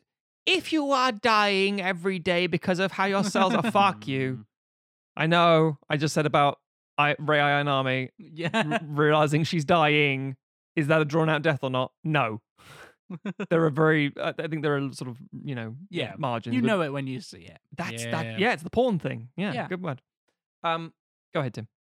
Uh, so yeah, speaking of tragic but beautiful deaths, uh, my pick uh is is kind of like we're talking over this a little bit because we're like, oh, does that count as like, Oh, yeah. not necessarily drawn out, but like regular? And it's like, well, it's interesting because it's essentially uh what we think of as a kind of standard cinematic death paired with a sudden death, um, uh, which is the death of Leon in Mm. Leon, Yeah. and also the death of Stansfield in it because he takes him out with him. Yep. Mhm. Um, uh, God, I love Leon. It's Um, Skippy. such a good film. Um, and it ends in kind of the only way that it could end. Um, and you know, we talked a little bit earlier about not just characters dying, but how characters approach death and how characters approach killing. Uh, and Leon is a killer. He is a hitman. He is a character who has killed a whole bunch of people. And, you know, to to quote uh, John Cusack's character in, in Grosse Pointe Blank, if he shows up at your door, you've probably done something to deserve it. But Yeah. equally, you're still killing people. Yes. Even if you've got your no women, no children rule, you're still Still doing it for money. You don't know Yeah. why. yeah, You're not a court pointed executioner who's been like, I've seen all the evidence. I agree. This person needs to die. It's like, someone paid me enough. Yeah. And Yeah. and especially for Leon because he's so he's kind of being screwed over by um I forget the name of the character, but like he's the guy who's kind of managing him. Yeah. He's yeah, like, I take care of the money, and you know, you just get your jobs, and you know, you- know, Mhm. that, that we take. That's the arrangement we have. Um, and so in a lot of ways, it, it it's kind of inevitable that Leon has to die because obviously the film is about his relationship with Matilda and his kind of becoming a, a surrogate father for her um after her family dies In the, in the American edit, definitely just a father. In the Yes. European edit, Yeah. kind of questionable what's going on. Yeah. Um, but it's kind of the perfect ending in that you know he sacrifices himself so that she can get away. Yeah. and have a new start in life. You know, she can she can get out of there. She can escape from Stansfield, who's trying to like wipe out evidence of what he's done, and she can, after having had like a miserable home life, and then this time with Leon where it was both very innocent and also drenched in death, you Mm, know, mm. and the and the the mechanics of death as much as it was kind of treated as this almost sort of make pretend like kind of slightly sort of fa- not fairy tale but kind of uh, school ground kind of approach to it even when they're up on a like roof sniping at a Oh, yeah, senator or yeah. congressman or whatever he's meant to be jogging in the park and stuff like that it's it's kind of there's a slight whimsy to it and um and then you get to the end of the film and the great action scene towards the end of the the SWAT team raiding Leon's apartment and him managing to find a way to get Matilda out of there. And then you have the moment when you think, "Oh, is he actually going to escape?" Mm-hmm. and it's a you know the, the the scene the whole kind of build up of the of the raid happening is filled with so many smart moments by Leon like he's so clever in how he he's so caught in this trap of like he he's like okay I'm in a really fucking bad situation here I've got a SWAT team raiding my apartment Yeah. but he is so clever in how he starts taking people out um, and the way he approaches it. That great fucking moment when they all step in, and then you just see his hand come down and close the door behind them. Yeah. oh, Yeah. so good. And you have that that far, that moment where you're like, oh, he's disguised himself as one of the injured cops. He, he's gonna make it out. Yeah. Oh my god, so good. He's gonna reunite with Matilda, and they're gonna go on and keep having adventures, and it's gonna be you know dark but fun, and you lived know, happily ever after. Exactly. And that sequence of him going down the stairwell and all the other cops are like, "Oh, good, yeah, good on you, buddy. You know, you get down, you get to first aid and all that kind of stuff." Goes through that kind of abandoned building, and then Gary Oldman just shows up behind him, and it does that great thing of I don't think I I did rewatch, but it was a little while back now. I don't think you actually hear the gunshot, or it's muffled if you do Mm. Mm. but you're from Leon's point of view at that final moment. And it's so the cinematography is so great because it's this very dark room and he's heading towards this open doorway that's light. And it's yeah, classic like your, symb- your symbolism is like pretty pure there. Yep. Like he's heading towards the light that is him escaping this life. It's a literal exit. Yeah. Exactly. Mm. And then there's just that moment, that kind of gunshot. And then he kind of stumbles, and the camera kind of, the, the point of view camera stumbles, and he looks down and he's like, Oh, I've been shot. There's a lot of mask POV breathing. like, Yeah, it all- yeah. There's so many components working. Yeah. yeah. Um, and then, then Gary Oldman's character is just kind of like stood over him, finally face to face after this kind of whole sort of game of cat and mouse and or cat and cat perhaps Yeah. that they've been Cat and playing. cat, I like that. Yeah, Mm, yeah. uh, throughout this whole film,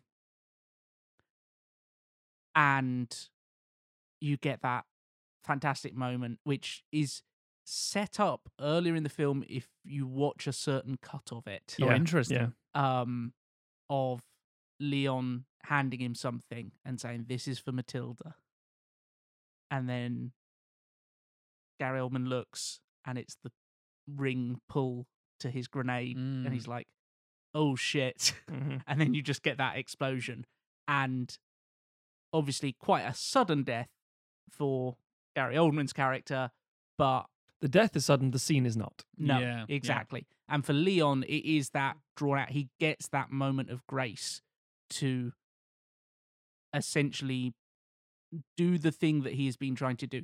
This is like, and Gary Oldman's so great in that film. just absolutely off his nut. Yep. Um, Yeah. and and almost kind of demonic in his glee. Sweaty and screaming in that fucking tan suit, being Yeah, brilliant. yeah.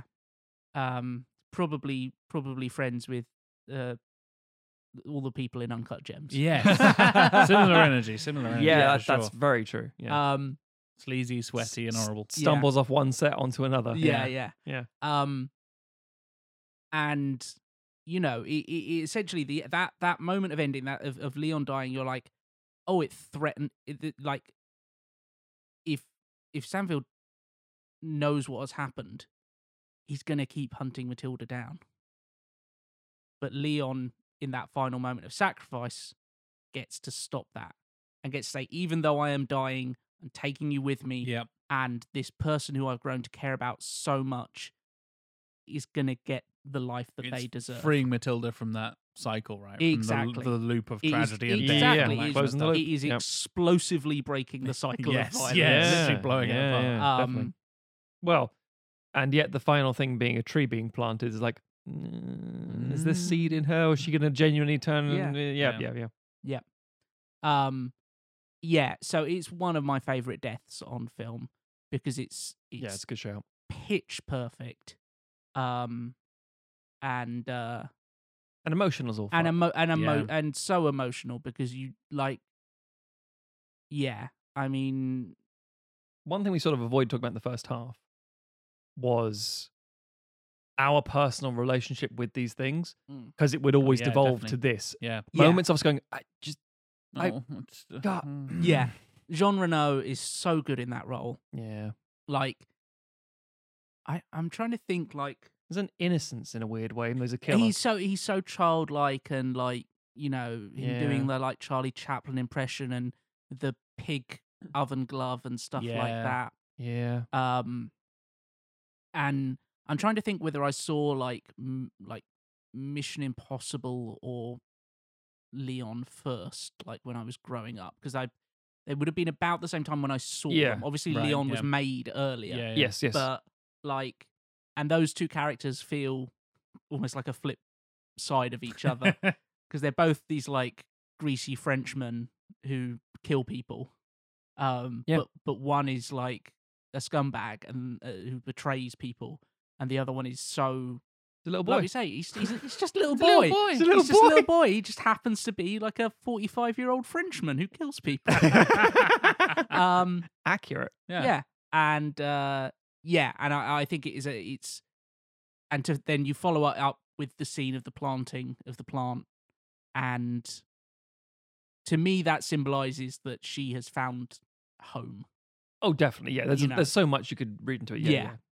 Yeah, obviously it's it's it's multi-level kind of metaphor. There's a lot of sim- symbolism you can read into Yeah. it, but to Mm. me that's like a perfect ending to that film, and Oh, it come like it's it's absolutely the ending it's heading towards, but it feels entirely deserved, and Tying back to the Serenity thing, it feels earned. it feels it feels earned, it feels Yeah. appropriate, and It's it's interesting because Gina Torres has a funeral scene for Wash as well. Mhm. Actors and Yeah. character. I'm sorry, sorry. Zoe has a scene for Zoe Wash. has a scene for Wash. Yeah, sorry. Gina Mm. Torres has a funeral for. Until it's Alan out of Tudyk. camera waving. Um, but the exact same thing happens in in in Leon mm, or the professional for Americans. Um, but it hits different. yeah, It's just it's it's the difference between stellar filmmaking and competent filmmaking. Yeah. yeah. yeah, um, and yeah, I, it, it's great.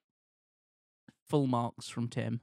I can't. It's the Leon thing of gets like wi- I, I, I, I love it so much I can't really talk about it because it's just me gushing about Yeah. how much I like that. Dude, film. I've yeah. had that with my reviews. Sometimes I'm like, I can't just write. I love it over and over again. I have to give reasons, So but it's 2,000 words, and it's just, I love it, I love it, I love it, 700 times in a yeah. Ugh, row. I've come close to that. anyway, before I keep waffling on, Mm. Jack, what is your pick? Mine is a bit silly, a bit mm-hmm. over the top, very hammy, character actory kind of death. I'm going to delve back to one of my all time favorites, very much like you and Leon. Oh, When you think of one of my favorites, the Lord of the Rings trilogy. And you're thinking, oh, Jack, you got so many to choose from. Everyone, all the deaths take 45 minutes in, Yeah, that, yeah. in that series. They do. I'm going all the way back to the Fellowship, the end of the first movie, Mm. and Boromir's I'll death. play say that one orc. Sorry. and that that uh, Lurtz, the leader of the Uruk Hai. Yeah, I know his name. Yeah. I'm a nerd. I played the um the Warhammer Lord of the Rings game Oh, brilliant yeah. back in the day.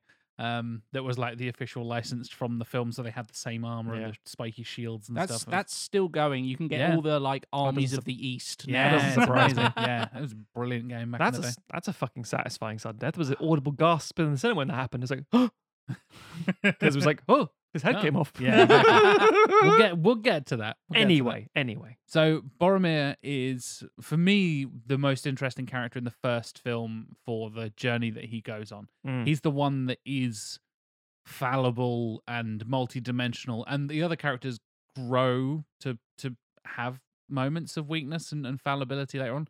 Except maybe Aragorn, he's kind of perfect, Uh, and and Legolas to be and Legolas is perfect too. just a, a fancy elf. Yeah, they're they're two very handsome, perfect boys. Them fucks. Um, but at least you know characters like Sam and Frodo um, get these moments, and even Gimli to a certain extent, learning to not hate elves as much and all that kind of stuff. Less of a racist. yeah, becoming less of a that's a character arc. It absolutely. is. Yeah, It's really yeah. no. It definitely Yeah. is. Yeah. Less racist and more comic relief. exactly, exactly. It's what I strive for in my life. Every day, I want to be a little less racist and a little more comic relief. Yeah, 'cause it's admirable. anyway, going back to Boromir, the fact that this death comes not too long after he has been basically chasing around the hobbits, being like, I can take the ring. I know what I'm doing. I'm a great warrior. The power should be served for Gondor, my home. You little folk don't know what you're doing. You're way out, you know, way deep in, uh, what's the phrase? Above your head? That's not the phrase, is it? Out of your Out of Yeah, your out depth. of your out of your depth, depth. yeah. yeah. You're way out of your depth with this thing, this Mm. powerful magical artifact. You don't know what you're doing. Only men can wield such Only a thing. Only men can wield such power. Exactly, yeah. And he's this. His character ties so much into his father and his brother, and this whole like trying to earn honor for his house and his family and his home of Gondor and all this kind of shit. And the fact that I said just now, he's basically the only like fallible character in the first movie. He's like the the lauded, looked after son of Gondor, but he's kind of a bit of an asshole. Oh yeah, hideously misguided. He like in, in a way that Aragorn can't because he is this like perfect king He's kind yeah, of thing. Yeah. Who he, he's you know his Aragorn's a Mary Sue, let's be real. yeah. Um, Boromir represents exactly why m- men end up as ring wraiths, Yep.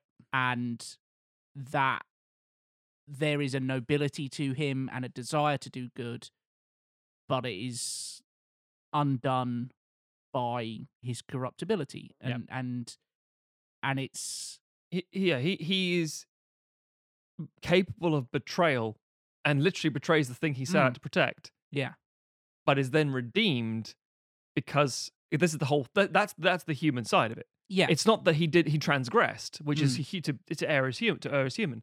It's the fact that he said, "I fucked up. I need to make this right. I need to I atone. need to do and, something." And Yeah. he realizes that And- the and- Yeah, hobbits are the right act. people for And the he- journey. and he underestimates just how bad the ring is basically Yes. Yeah, he doesn't he doesn't comp- he doesn't understand he can't comprehend like because he sees because he sees the hobbits carrying it and thinks well if they can do it then surely i can Yeah. and then he picks it up and it's like or, or it starts you know it doesn't even pick it up it just starts doing its thing to him and he's just like oh Yeah. Fucking hell! fucking hell Oh, I think I Sean need to Bean. think I need- rings talking to me, telling me I should Chuck put it in, me. fucking volcano, mate. Yeah. Fucking hell!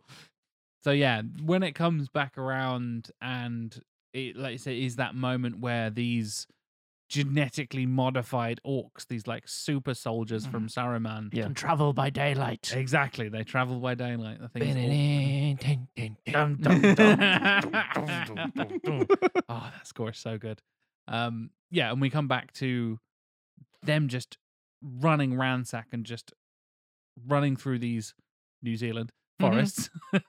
Yeah. the, the scenery is amazing, of course. It's Lord Yeah. of the Rings, but seeing them just running through and they're Uh, these like uh, hang on, Jack. It's New Zealand in the books. They actually filmed it in Middle Earth. Oh, sorry, Tim. Yes, yes. I always get that confused. Yeah. Seeing these, they're all these like really, or at least perspective wise, because you never know with Lord of the Rings. They seem very tall and very powerful and very muscular. They're covered in armor and there's like war paint and stuff. They got the white hand of Mm. Saruman on their face. They're covered in blood and stuff. These really intimidating characters. Spiky shields you can use as a surfboard. Exactly, exactly. That's what you need in a shield. And we see Legolas fighting them off. We see Aragorn fighting them off. Even the hobbits get involved and stuck in and start stabbing Mm. with their little knives and Mm. stuff. But Boromir, the, the leader, as I mentioned earlier, Lurtz, who is this like the the original Uruk Hai, like the Mm. the leader that was chosen by Saruman to hunt down the hobbits and find the ring and all that kind of stuff, has this fucking enormous bow and just fires from half a mile away. That bow's terrifying. Yeah, it's a big. beautiful sound design. Yeah, it's Mm. incredible. The feels s- like a tree being folded. the the Mm. silence and then the the creaking of the string of the bow and Yeah. the. And sometimes you don't even see the arrows hitting Boromir. You just No. see Sean Bean's slow motion hair just flying about all over the place. And God, does he have a good head of hair? there. Pro V! because I'm worthy. Oh, shit. Yeah. Um, I may not be worth the ring, but I'm worth Pantene Pro V. exactly. Yeah, and it's this really drawn out scene. It is very over the top. It is very like he should be dead by now. But he gets this last hurrah where he gets hit by an arrow in the shoulder and he's Mm. dropped down and he's still fighting off all the other orcs. And then it comes back around and he draws another arrow from that horrible looking bow and fires another one. And it gets him again. Oh, he's down. But he's still fighting. Mm. And it's like some fucking pro wrestling thing. Yeah. He's like, he's he's kicked out. Oh Yeah, my god, yeah. he kicked out at two. And the, the Oh my god, he's back going for the horn of Gondor! He's sounding the horn! Aragorn's running with a chair! he kind of does. Yeah. Uh, yeah, there's these brilliant moments where Yeah. they're like, oh, he's done. He's done. Oh, there's a third arrow. He's like down on his knees, and everybody's Mm. like, oh, he's fucked. Yeah. And then he gets up and fights off Yeah. more orcs Yeah. and more orcs. And like, oh my god, this is going on forever. And it's that final, I think it's four or five at the end of it, which is Mm. madness. It would be, It should be laughable, yeah, or we're all on the verge of tears. it, yeah. Yeah. it's that it's that brilliant thing, right? It is pretty silly when you watch it completely out of context and you haven't spent the last Mm. three hours enjoying and get absorbed in this world and that kind of stuff. You just watch the clip on YouTube, you're like, well, this is fucking stupid. And I think the score does so much. Howard yeah. Shore's sc- I can't talk enough good things about Howard Shore's Lord of the Rings. score. Yeah. the fucking best. I think it's Mm. one of those things. Where if if you did almost like that, those um like music videos without the music, if you just had like the sound effects, as good as that, like the foley is for the bow and stuff like Yeah. that, it would just feel ridiculous. Yeah. because it would just be like, Yeah. how is this dude still going? But you Definitely. believe it with the music. You just Yeah. like Mm. no. There's an this is- absurdity which is superseded by just the emotional core Yeah. being tapped Yeah. into by me. Yeah, I get it. And the the moment where it all culminates and getting towards, as you said earlier, Matt, and then the next kind of sudden death we get to is a different character, where the Uruk-hai are not after Boromir. They don't give a shit about him. Mm. They want the way. They want the hobbits. They Yeah. want the ring. And he's there on his knees, filled with arrows, just looking solemn and literally defeated, emotionally defeated, realizing like he has brought this upon them in a certain way because of his corruption. They now don't trust him and all this kind of stuff. Mm. Realizes where where he's gone wrong. And he knows it's his final moments, and they just fucking ignore him. He doesn't get that heroic moment, Mm. and he's just knelt there, and they're all just like, "You're, you're he's dead. dead. Mm. No, We- he's we he's no longer care." a threat. And it yeah, and it's the at the end of the day, he's you know this grand prince of the the heir of Gondor, not important in this Just, story. just it doesn't make it out of the Yeah. first. not compared to a hobbit. Yeah, exactly. Yeah, He's he's a future king, and he's failed the uh the psychological, emotional, mental test, and he's now failed the physical test. Yep. And it's the whole it's that slump defeated unworthiness of like, I was saying that this one ranger couldn't be a king because you know, we don't need a king. We've been we've been doing this on our own, you know? Yeah, My yeah. father's a steward, and I'll be the steward one day. And there's like, this is bigger than anybody. Yeah, It's bigger than Mm. me. I can't do it.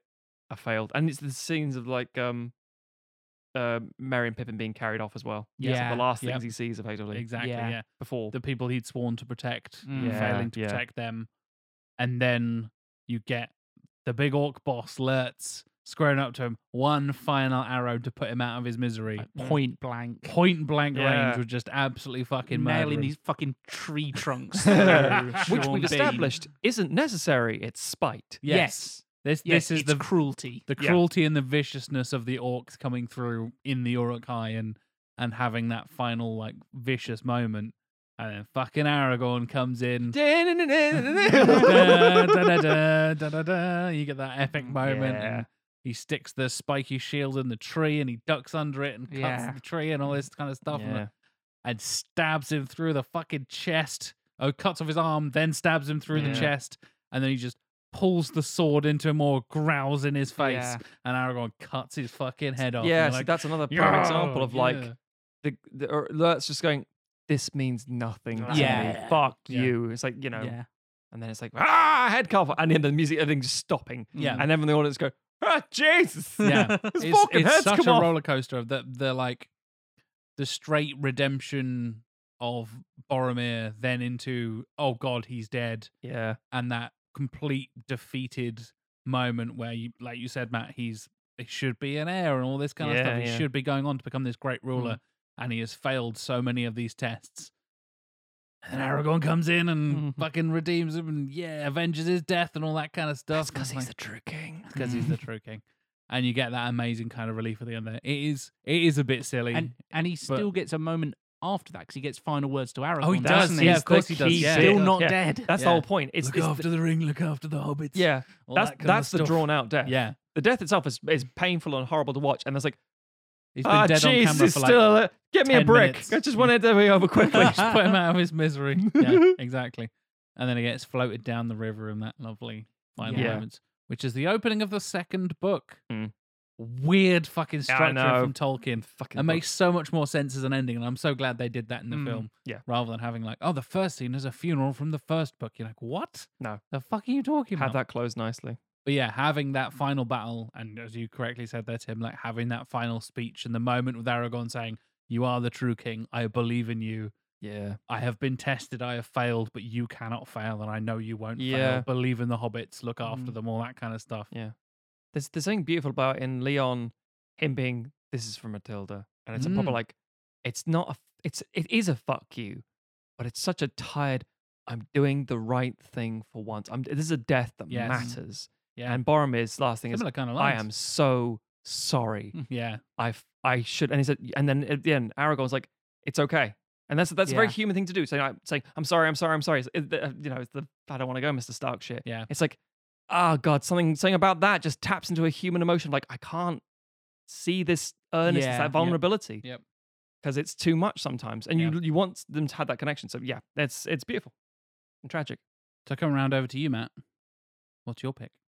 Okay, so obviously, even from the top of the show, from the way I came into this, people are like, it's Matt.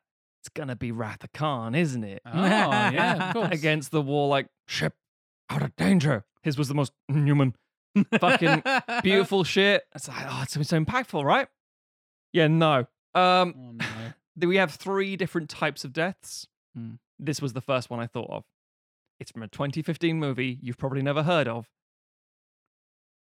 It's genuinely stuck with me as a visual. And It's, h- once you've seen it, it's hard not to. yeah, you could see like a clip on YouTube and go, oh, eh, oh yeah. It's different when it happens. So to give a bit of context before I actually vibe with the thing, there's a nice symmetry, as I mentioned just now, between Tim and Jack's pick. There is that beautiful, the final line, the defiance of humanity in the face of death. That I get to say something that I my words matter. There's an old classic story about Beethoven. Allegedly, he thought he was going to die like five different times. Kept trying to think of something classic, classy to say, and then by the time he's actually going to die, couldn't say. He just sort of shook his fist. it's like I don't know if that's true or not. It's obviously classic, like you know, urban legend. But I like the idea it is true. It's like, oh no, this is the time. Better say something quippy. Uh, Kurt um, Russell. Kurt Russell. Fucking Disney. Speaking, of, Kurt Kurt Russell. 2015, there's a movie called Bone Tomahawk Oh, uh, by S. Craig Zahler, and uh, it's a western. Uh, it's a long, slow burn western, and it's really goddamn good, really underrated. Um, handful of individuals may recognize like Ma- Matthew Fox in it, and um, Patrick Wilson, David Arquette, Sean Young. There's so many random individuals in it, and it's it's kind of like when um, Tarantino started out. and It's like I want to go with these actors who haven't been seen in a while yeah. because they're really good. And it's like, yeah, they fucking are. Anyway, so the Western is about um it's, it's it's wrong to say Native Americans, but it is factually accurate. Uh, accurate. These are individuals who are native to the lands of America, um, and these cowboys go off on a sort of like uh, revenge quest because people have been nicked from the town, they've been taken, ab- ab- abducted, Yeah. and it's like, oh, we're gonna go get a posse up and go get them back. It's like great classic Western shit.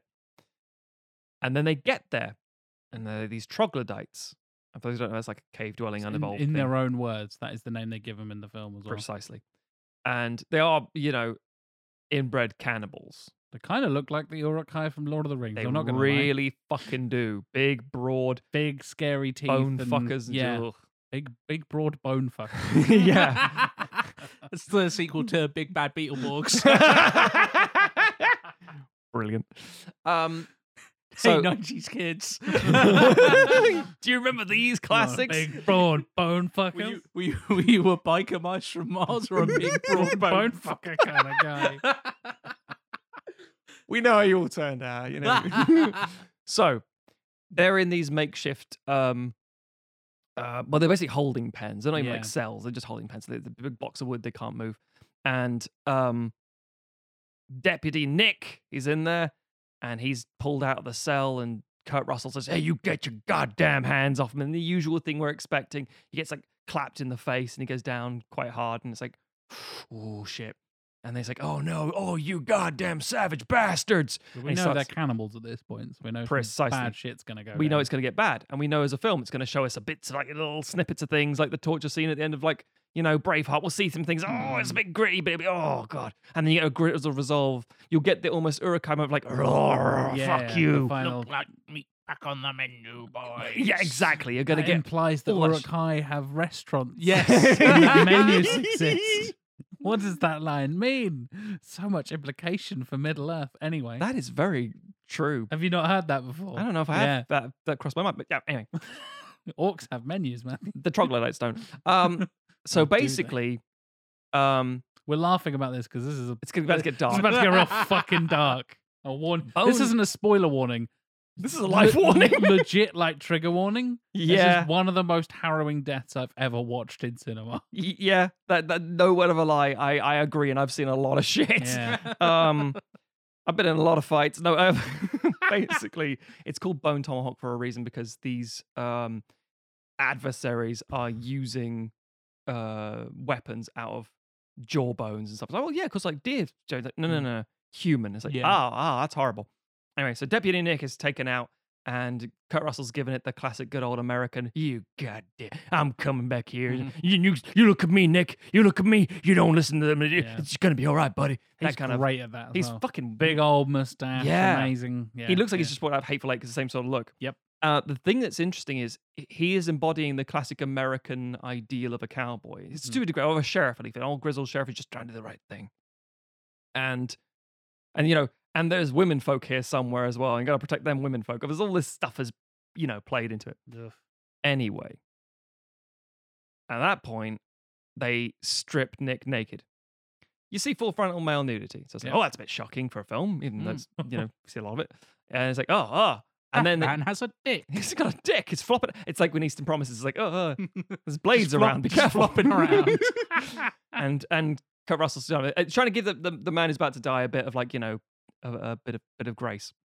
I was like, no, oh, Nick, don't worry about it. You're okay, man. And they start scalping him. So for those who don't know, that's when you run a blade across someone's forehead, pull the hair off in one swift swift motion.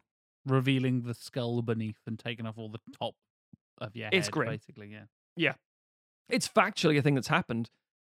And it's horrible. It's very traumatizing because you're alive when it's happening. Um, and then the whole thing shifts a gear because he's giving this speech and he knows his friend is dead. He knows he's as good as dead. He's telling him he- he'll, uh, what he wants to hear. We're going to come back. We'll get these sons of bitches. Don't worry about it. It's okay. You hear me, Nick? And Nick is still alive. Then they, then they hoist Nick up by his ankles and hold him apart. So he's literally spread eagle, and you can see like you know everything. And you know you goddamn savages. Mhm. And they take a giant fucking bone axe and bisect him, and he's screaming. And the fact this is in the drawn out death category, this isn't a like Shit Kill Bill- away. Kill Bill style or like an anime style where you get the cut and then they like go oh and slide in Yeah. half in one No. thing. Kate, Kate Beckinsale has not jumped across the room and sliced him in Shing! half. Yeah, no, no, This is no. This is no It is Underworld. slow. This It's is slow, Yeah. brutal, painful. The bit that you skipped is the bit that I find oh maybe the most unpleasant and horrible. oh shit. They put his fucking scalp in his mouth Oh, they do. I forgot about and that bit. nail it to the roof of his mouth. I'm sorry, I with a completely big forgot about that. fucking bone spike, and I'm like, I was probably sparing people for that. yeah, it's it, that bit fucking traumatized me. yeah. Like I've seen people scalped on like westerns and stuff, Yeah, and yeah, in yeah. video games and stuff. I'm like, okay, that's a thing, Mm. fine. A horrible, awful thing. horrible, horrible, fucking awful thing. Yeah. and this is done particularly brutally, and I'm already like, oh god, this is horrible. I assumed they scalp him, and then they're just gonna like chuck him in the corner somewhere and leave. That's him. it. Yeah, yeah, yeah. Yeah. Hang And him up they- somewhere. Shove the scalp in his mouth, and I there's forgot about that. this yeah. big like bone spike, wooden spike. I'm not sure. It doesn't particularly matter. Dumb, uh, and they Not just a give it hygienic implement. no, No. They just give it one hard whack into the roof of his mouth. Oh. Just that makes my toes curl just saying it out loud. There's a You know how, brutal like, you- ritual to it. Yeah, you get the tongue in the roof of your mouth thing. and scratch, You, yeah. you tickle yourself a little bit. Ah, oh, there's some things that should not be done, and like Yep. spikes through the roof of your mouth. Yeah. and putting I, Eating a Toblerone. it, yeah, it's almost as bad as eating a Toblerone. it's this. It's just this. You're talking about the ritualistic nature of it, Matt. Yeah. It's this horrible fucking. It's like, why would you do this? There, yeah, there's no need for that shit, and it just makes me feel. It dials up my like uncomfortableness by Yeah, because it's an animalistic thing in a, that a humanoid is doing that's a human. And you're Yeah. like, oh no, that means we're all capable of this. Yeah. I know it's not, but you know what I mean. So then uh, d- t- t- just mercifully try and get people through this who are already cringing. Sorry. a very slow chopping, as if like chunk wood. Come on. Come on, peel apart. And starting at the dick and working down. yeah, because again, that's how you would cleave meat. That's that's that's butchery, literal how these Mm. things yeah, it's work. literal butchery. Yeah. um, except it's for a person. And Kurt Russell, his character of, of, of Sheriff Hunt, is like trying to like you bastards. And then at one beautiful moment, and this is acting, you know, chef's Mm. kiss shit. He stops. he goes silent, and yeah. he can't. He's just trying to process what he's seeing as he Mm. sees a man peeled apart. because I think It's like fuck. I think the characters go through, and there's the other. I forget the other the other guy's name. The guy next to him. Oh, like, yeah, yeah, rolls yeah. over and like almost throws up, Yes, which is the obvious reaction. to human. Yeah. repulsion. That's yeah. the that's the normal like oh there's terrible shit going on and one of the characters goes and like Mm. throws up in the corner. Yeah.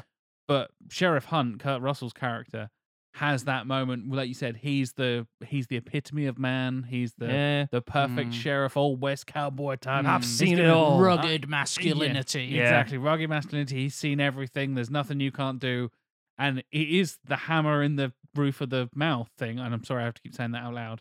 And he just goes like, "I'll get you, motherfucker," and he just makes like grunting noises. Yeah, because he can't deal with it. and it's exactly how I felt. Yeah. I think I went, "Oh my god, oh, oh, oh," and you just get like, yeah, I don't know what noises I need to make. Oh Jesus Christ! because you're looking for something in your body that's saying, "What previous experience do I have to help me with this?" And you're like, "I got nothing." And you just Mm. like I This is not I something I should be seeing. I oh, Yeah. Oh, I tried to hug myself, man. I stood on an upturned plug once. How does that relate?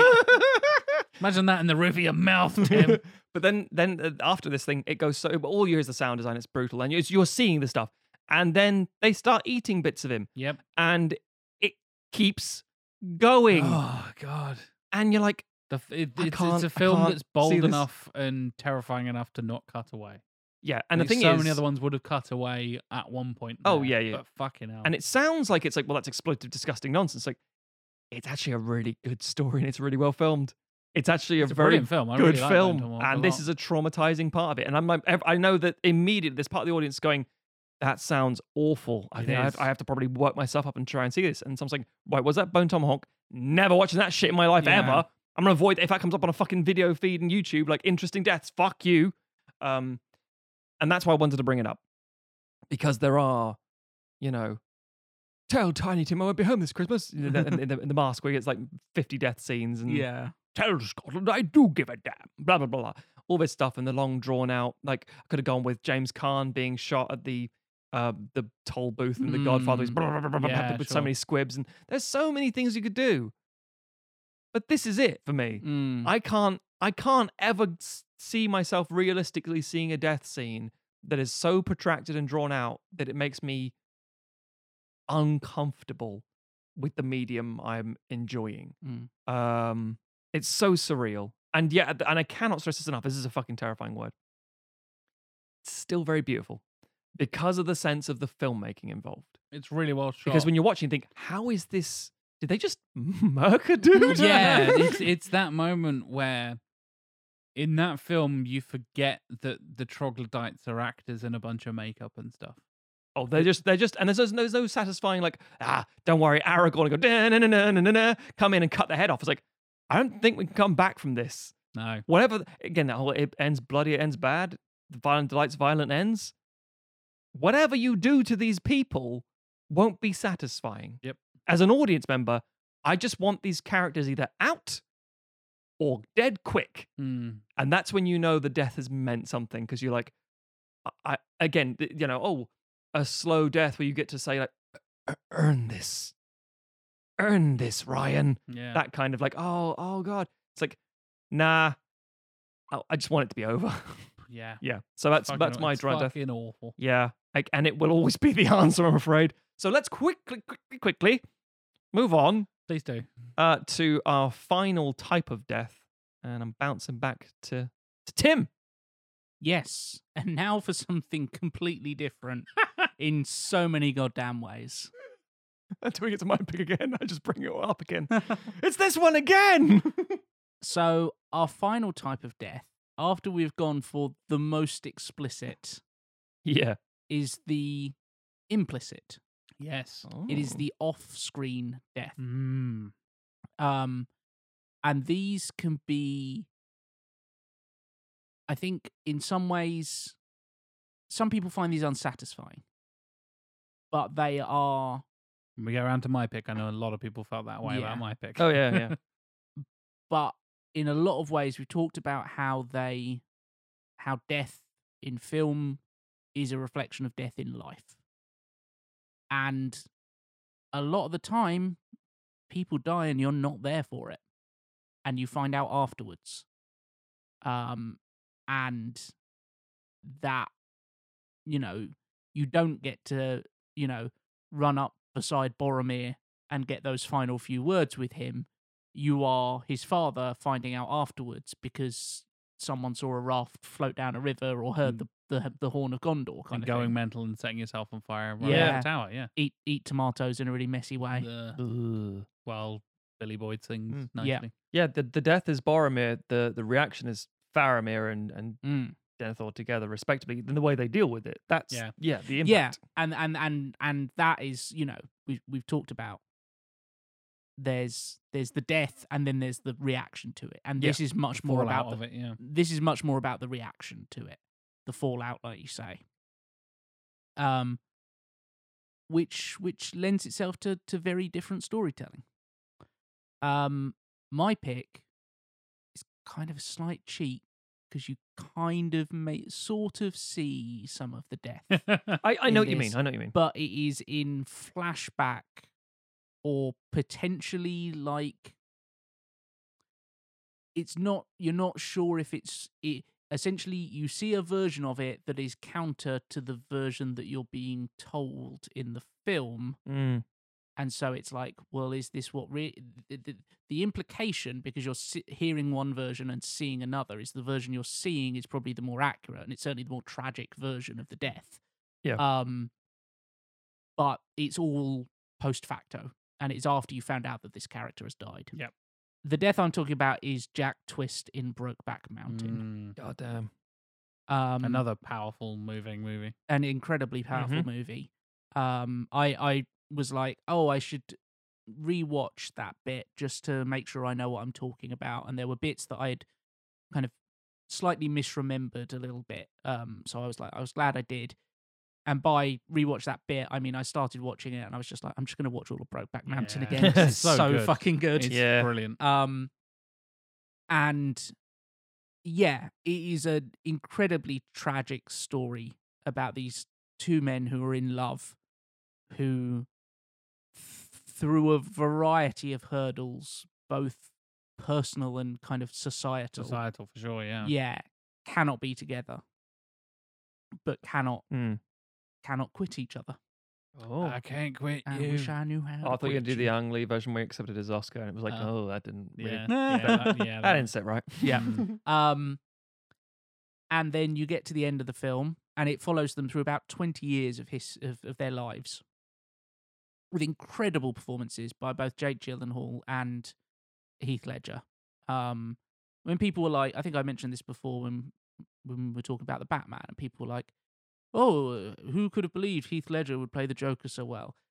He, he was just a, a pretty boy doing rom coms and stuff. I've It's only like- seen 10 things you know Yeah, about me. yeah. What else was he in? Like, He's like, he's really good in a bunch Yeah, of other stuff. yeah, and no, he- the he- Knight's Tale guy. It's like, yeah, yeah, the Knight's yeah. Tale guy. also actors. also Brokeback Mountain, like Yeah. a couple of years earlier, like so good as as Ennis in this, and Mm. also like not in these scenes at all, but Michelle Williams and Anne Hathaway are both great, oh, this film. yeah, and They're like very, I think because painful on a different level. Mm. yeah, because Ledger and Gyllenhaal kind of obviously steal the show. They Mm. are the spotlight there. yeah, you really kind of forget how good their respective partners Mm. are and the performances Yeah. there as well. They're really kind of unsung heroes of that yeah. film for sure. And actually, I misspoke because Anne Hathaway is involved in this scene like quite Yeah. heavily. She's the one who's described. yeah. Yeah.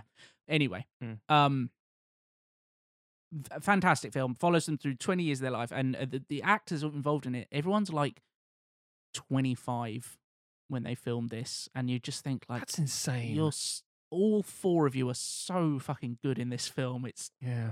astonishing. they're all good looking and talented and brilliant Yeah, bastards. Yeah, because I was I was like 21 when that film came out. Yeah. So I'm like, oh yeah, there was adults in it. Now I'm like 37, like they were kids! Yeah. I was like fucking Zendaya and Tom Holland. It's Yeah, kids. yeah.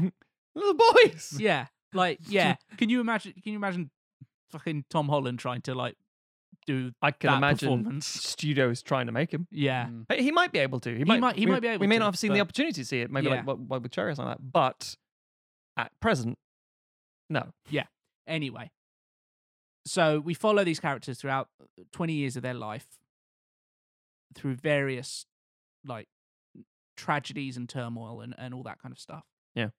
And just this inability they have to to find a life together and these small moments of happiness that they eke out you know at brokeback mountain and then you just get this moment of Ennis getting a a, a postcard that he sent to Jack back in the mail, and then it just and it's just stamped deceased, Yeah. Yeah. and oh, it is such a gut punch. And then you have his phone call with Lurleen, I think her name is. Lurleen sounds about right. Yeah, Yeah. uh, Anne Hathaway's character, who was who was married uh, to Jack Twist, and she walks him through this what supposedly happened of like he was like got a flat tire and then he was pumping up the tire and then it exploded and it like the hubcap shot into his face and he you know died as a result of that but we see that intercut with scenes of him essentially being for want of a better word lynched Yeah. Yep. Yeah. um, be, being killed because he was a gay man. Um, and it harks back to uh, a story that Ennis had told earlier in the film Yes. of when he was a young man or young a, a boy, like nine or ten, Yeah. of uh, a couple, a gay couple that had lived nearby or who were p- probably gay, Yeah. and one of them had been killed and horribly tortured by like by a gang and he says like his dad took him and his brother out to see the corpse Yeah. to make sure that yeah. he saw it. And he says like, hell, my dad could have been one of the ones who did it. Yeah. Yeah. You know, and the and you un uh, like that moment when he's telling that story, you understand why he that character is so closed off with his emotions. Why he can't. Why Jake Gyllenhaal's character is constantly pushing him. Like we could have a life together. We could like we could set up a ranch. We could just it could just be us together. We He's don't a dreamer. need He's an idly, Yeah. idealist. Yeah. yeah. And Ennis is constantly like, no, the world isn't like that. Yeah. You know, because of this like incredibly visceral thing that he had seen as as a kid. And then Jack gets killed in the exact same way. Yeah. And or, you know, any dreams that they had that somehow they could make some kind of life together and find some kind of happiness are just complete just collapse. And it's in the and Anne Hathaway, who is great, is so businesslike, and you know, they, they, they- her she's and given that beautiful performance where she's talking to someone who is basically her husband's actual love. Love. Yeah. And she's sharing this moment, but also through gritted teeth. It's Mhm. yeah, it's, Yeah. it's She's she knows that his heart was with Jack and Yeah. and Jack had that connection that she could never have with Yeah. Jack and it's just this heartbreaking I feel so sorry for her but so sorry for them and it, that's why that film is so good Mm, because it's what's a romantic tragedy. exactly Yeah. yeah. yeah exactly because you feel for every character in in every pulling in every direction I mean like oh maybe they could have had a life together maybe they could have had a life together and yeah, like it implies that Jack goes on and has an affair with another guy later on as Yeah. well in in the intermediary kind of thing. She's like, "Oh, we started spending time with another couple." Yeah. blah blah blah, and you're like, "Okay, so like he was obviously dealing with the fallout from his the the lack of relationship that him and Ennis could have, Yeah. and that whole thing, Yeah. and then it culminating with the scene him going to." Jack's parents' house. and- yeah. oh god, the shirts and The the, finding, in the, No, finding the no, uh, the shirts, wardrobe and like yeah, they're inside each other like they're cuddling. No, oh, it's fucking oh, hard, man. Yeah, and then oh, the oh, e- makes you want to cry. and then the ending of the film where it's him in his trailer, and he sees his daughter who's getting Mm. married, and and she goes off, and then he it's just the shirts again, Yeah. um, and the picture of Brokeback Mountain, and it oh my god, it's so heartbreaking. There's um a, a bit of a strange thing, but there's a quote from Unforgiven of all things, uh, which is it's a hell of a thing killing a man. You take away everything he's got and everything he's gonna have, and the idea there, which is true, it's, you- it's said so many different times in different ways, um, is that we as an audience live in that unspoken hope, like maybe when the camera stops, one day they'll get together. Mm, Maybe it'll be all right. mm, Maybe it'll be okay. I just don't see it, but it, maybe it's there. yeah, It's like, no, I'm gonna fucking tell you how this ends. yeah, Everything that could have been because of the society we live in isn't gonna happen ever, yeah. and that's the tragedy. Like, fuck me. and it's it's interesting actually because I read uh, a comment by Annie Proulx who who wrote the the original short story, Sure, um, or possibly novel. I it's a can't- novel. Yeah, but it's a yeah. novella. So it's a Yeah. slim book. Yeah. Um, and she said basically like since she wrote it, and especially since the film came out, she has had people essentially send her fan fiction where it's like, oh, I wrote a happy ending for them, Yeah. and she's like, like I.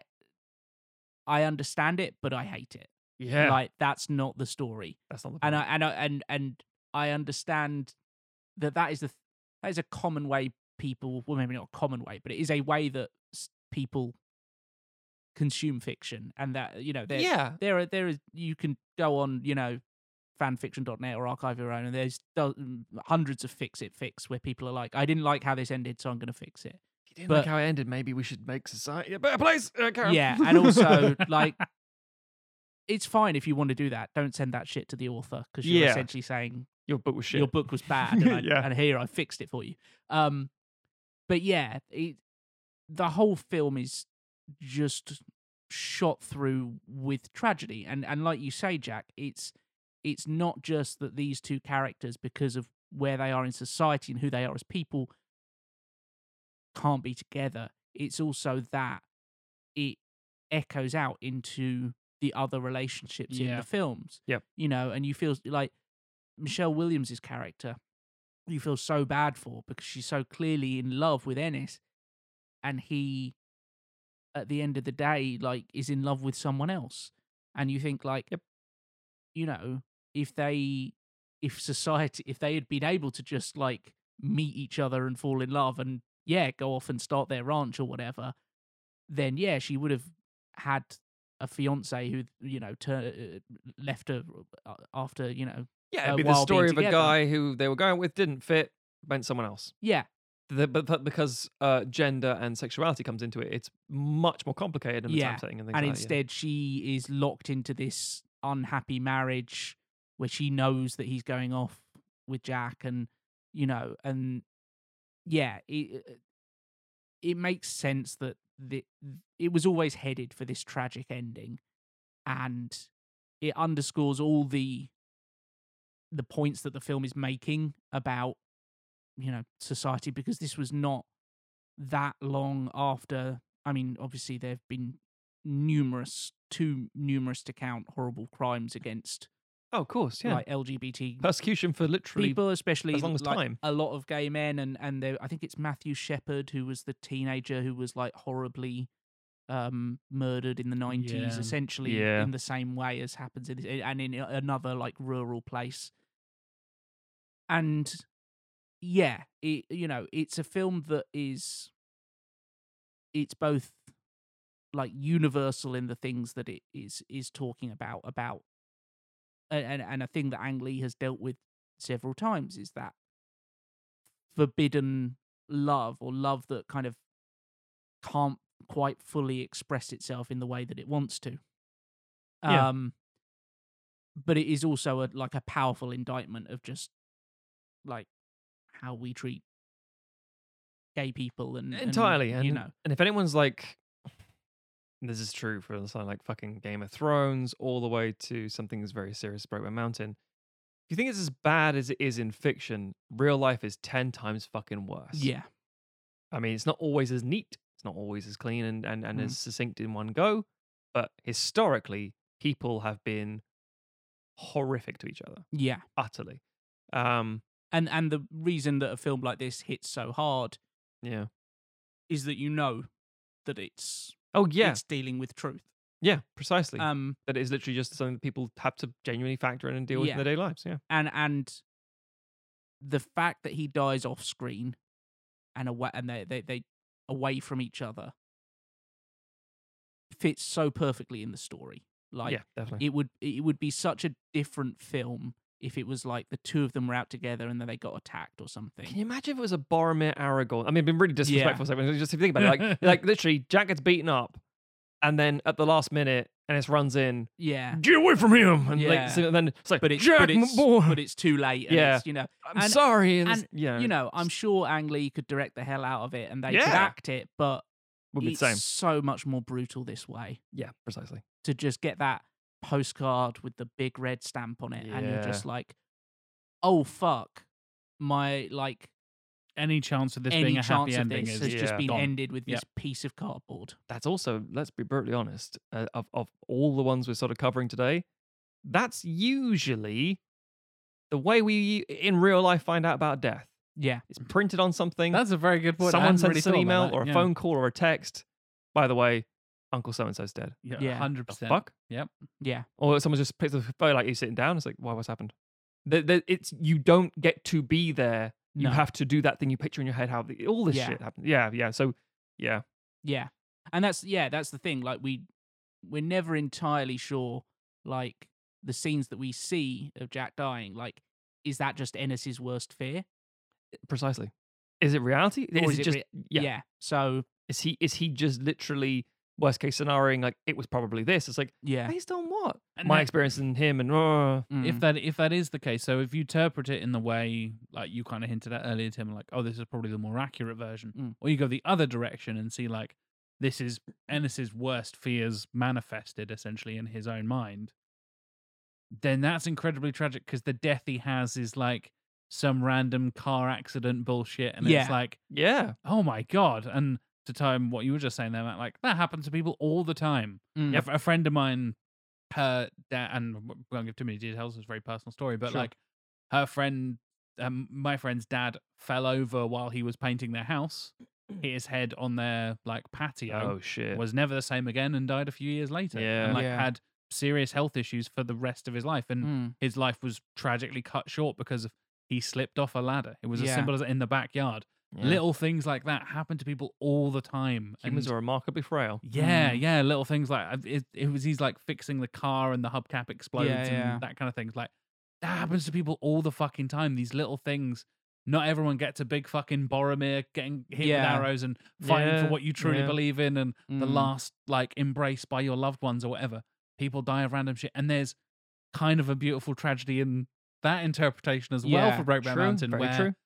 Of all the things that have got in their way, whether that's their relationships or their families or society as a whole, Mm.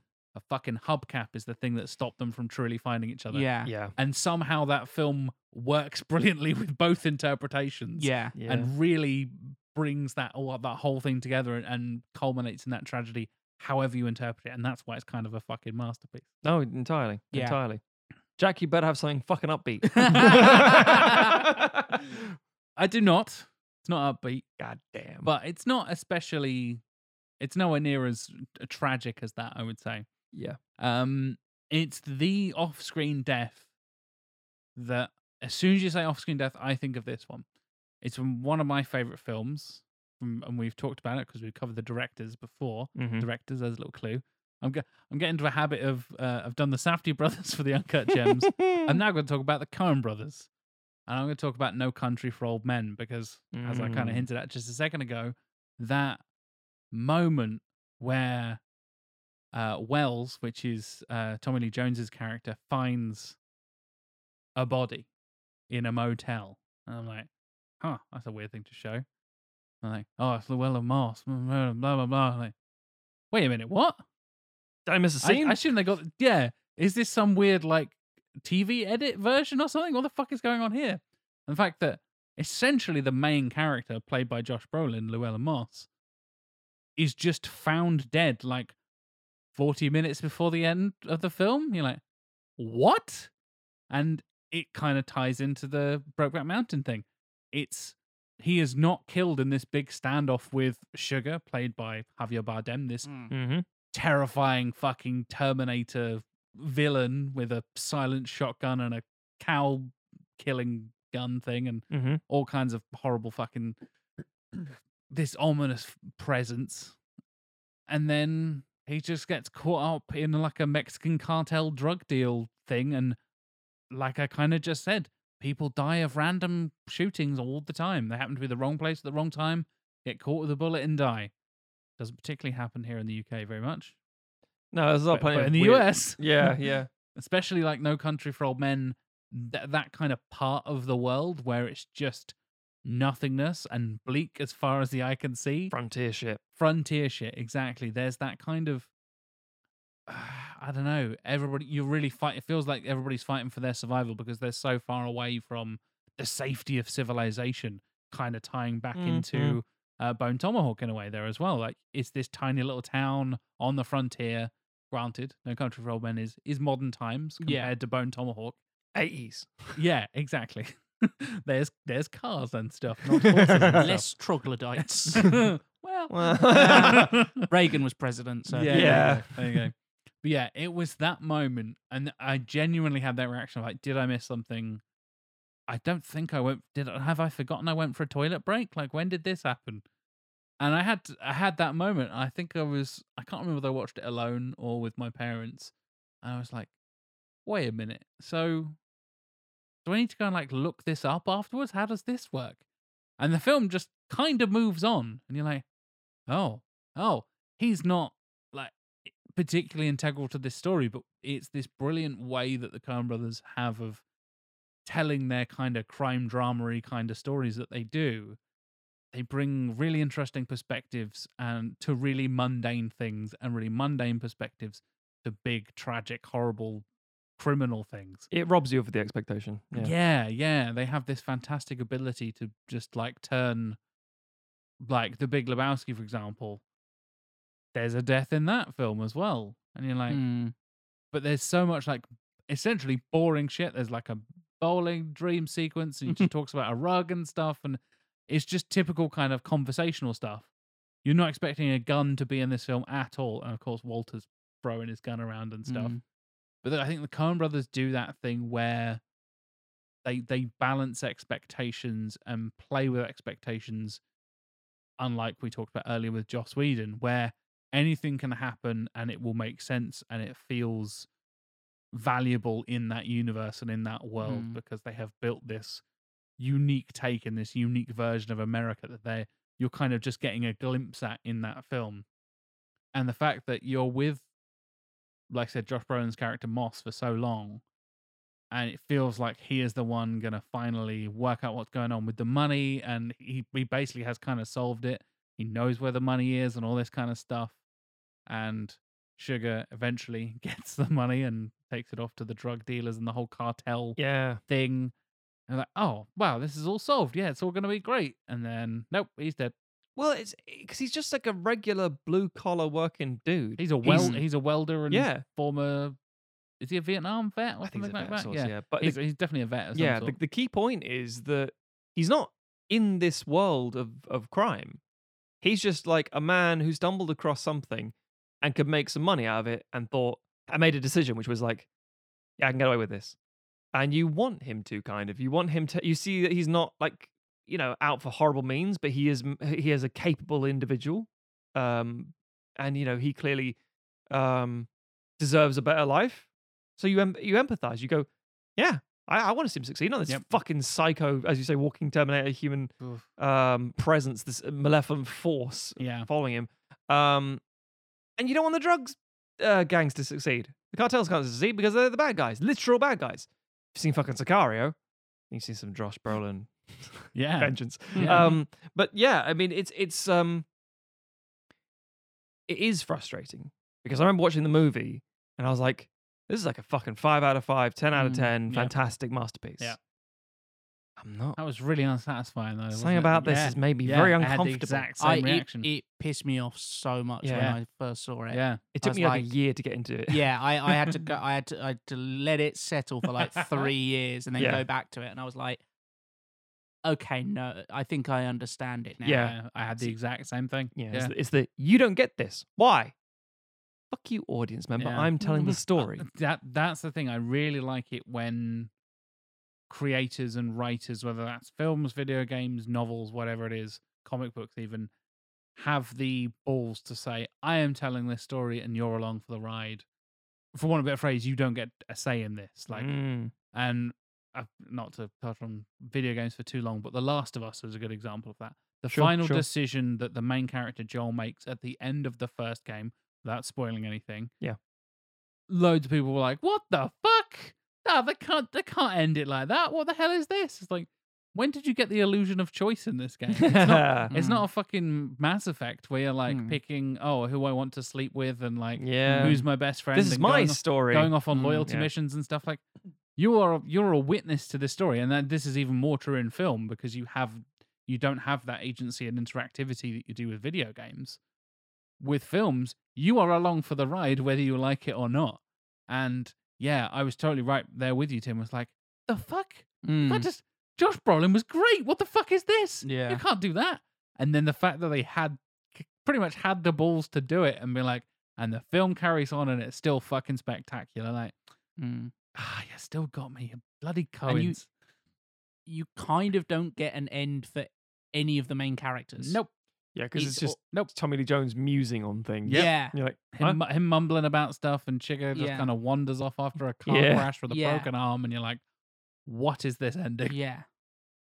one of my It- top it's five. bleak as hell. Yeah, one of my top five favorite songs. Segue is "I Want You, She's So Heavy" by the Beatles. Mm.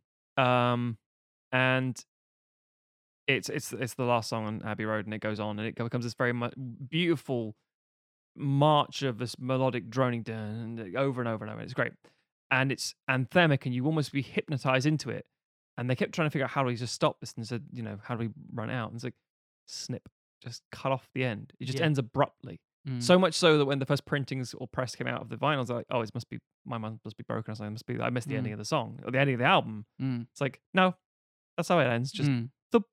just stops. Yeah. Um, and obviously, imitators have tried it and fucked it up horribly. Um, with the Coen Brothers, when you that's why that's the thing with me watching this movie. I knew it was intentional. I knew it wasn't a complete cock up. I knew there was something in there I wasn't happy with. And I, I'd seen other things doing the same sort of thing as well. It was just the fact that I was so invested. It's like, yeah, that's how life is. Mm. You're invested and you have expectations, Mm. and it's not satisfying. Yeah. What, what, what, what, we're we're telling the story here, and we're going to stop it when we want to stop it. We're going to Yeah. show you what we want to show. We're So, I back mean- to the, the end of The Sopranos. Precisely. They did the same thing, I think, in um, Boardwalk Empire with Charlie Cox's character, where they were going to film this whole big fight scene and all this sort of stuff, and they had elements of it apparently, but the the set was like flooded or something. One of the nights, Mm. mm. like, oh, we haven't got time to build it. Fuck it, we'll do a dramatic reveal. What do you mean? We'll end the episode with them opening like a crate, like what's this container? It's his body, and they're like, "What the fuck happened?" and just you know, my main character screaming, like, "Holy shit! what? Yeah. Two scenes ago, he was like going into that bathhouse. It's like, yeah, and this is his coming out of that. Fuck! and you, you gotta, yeah, yeah. So I, I think inside. Uh, what about us? When, this is my problem. When I read on the show notes what Jack had written down, Mm. I read it as inside Llewyn Davis. I thought, Oh yeah. the cat. I mean that's tragic. that is tragic. But a Um, question mark on that one. Yeah. So to to briefly wrap up the uh, No Country for Old Men stuff, the difference in the book is interesting. So you have um Bell go off and try and identify the body in the hospital. So you Yeah. get he gets the phone like Moss's wife and Bell, the which is the the sheriff Tommy Lee Jones's character, get the call from the like the morgue saying like we think we have your colleague, your husband. You need to come and identify this body. And there's that moment where you're not sure in the book. And Cormac McCarthy being probably my favorite writer, like an absolute masterclass in storytelling and tension Mm. all that kind of stuff. I've talked about how much I love The Road before on this show. Um, he's just brilliant with that kind of stuff and playing with the expectations of the ca- the characters going into it and how the reader is relating to those characters and and just breaking down all of those walls and stuff. And it is a different Moss still dies, but it's handled in a very different way. And Yeah. I think the Coen brothers did that in a way to make it more more of a shock and more of a kind of subversion in the cinematic sense.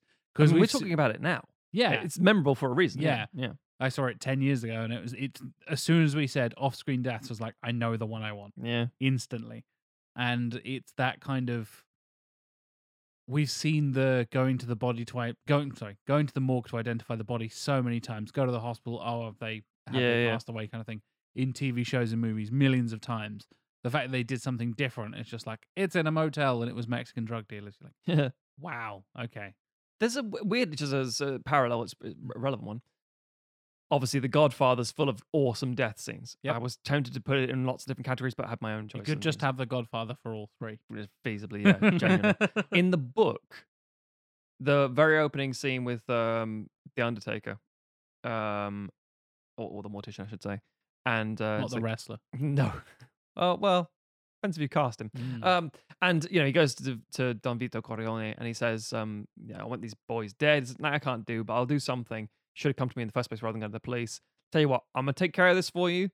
And one day, and this day may never come, I'm gonna come to you and ask for a favor. And you're like, oh, fuck, I'm in the pocket now. Shit. And then he calls him and says, right, you, time for the favor. He's like, oh, Jesus Christ, what is he gonna do? What's he gonna make him kill a guy? What, what is this? What is what's it to be? Is he to kill him? Oh, Jesus.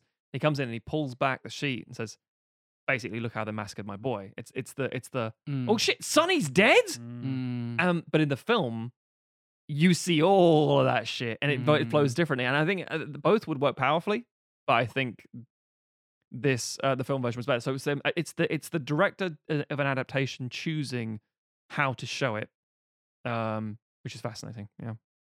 Matthew, culminating our final death, Mr. Stockton. so I had a lot of thoughts with off screen. Um and I settled in a strange place. You often do. My pick is The Seventh Seal, which is one of the most deathy death films you can Literally have. has death in it, yeah. Um not in a Bill and Ted kind of way. although kind of in a Bill and Ted yeah. kind of way. Yeah. Yeah, I mean the death in Bill and Ted is It lit- Based on this 100% Yeah, based yeah. on the death in this. Yeah. Um on Ben Kt- Ekerot, or his name is. Um, Seven Seals from 1957, and it is uh, one of those very iconic black and white movies. Although it's very 50s, it feels very 60s and experimental new wave stuff. And it's from Sweden. And uh, Antonius Block is a uh, crusading knight played by Max von Sydow because he's that fucking old. Um, He's he doesn't seem that young in this film, he looks old there too. and it was 65 years ago. Yeah. I'm like, how old was Max von Sydow Yeah. when he? Because he passed away fairly recently, Yeah. and it's like. He was in films for like 60 years. Yeah. What an incredible career Max Oh, von yeah. Sydow had. Insanely awesome actor. He's great. So he plays a knight, and he is coming back from the Crusades to his home um, with his with his squire. And as he washes up on the beach, he sees Death and says, "Right, I've heard from time to time you uh, can play chess, and you grant a reprieve." And Chess goes, uh, "Chess," and Death says, "Eh, yeah, sure."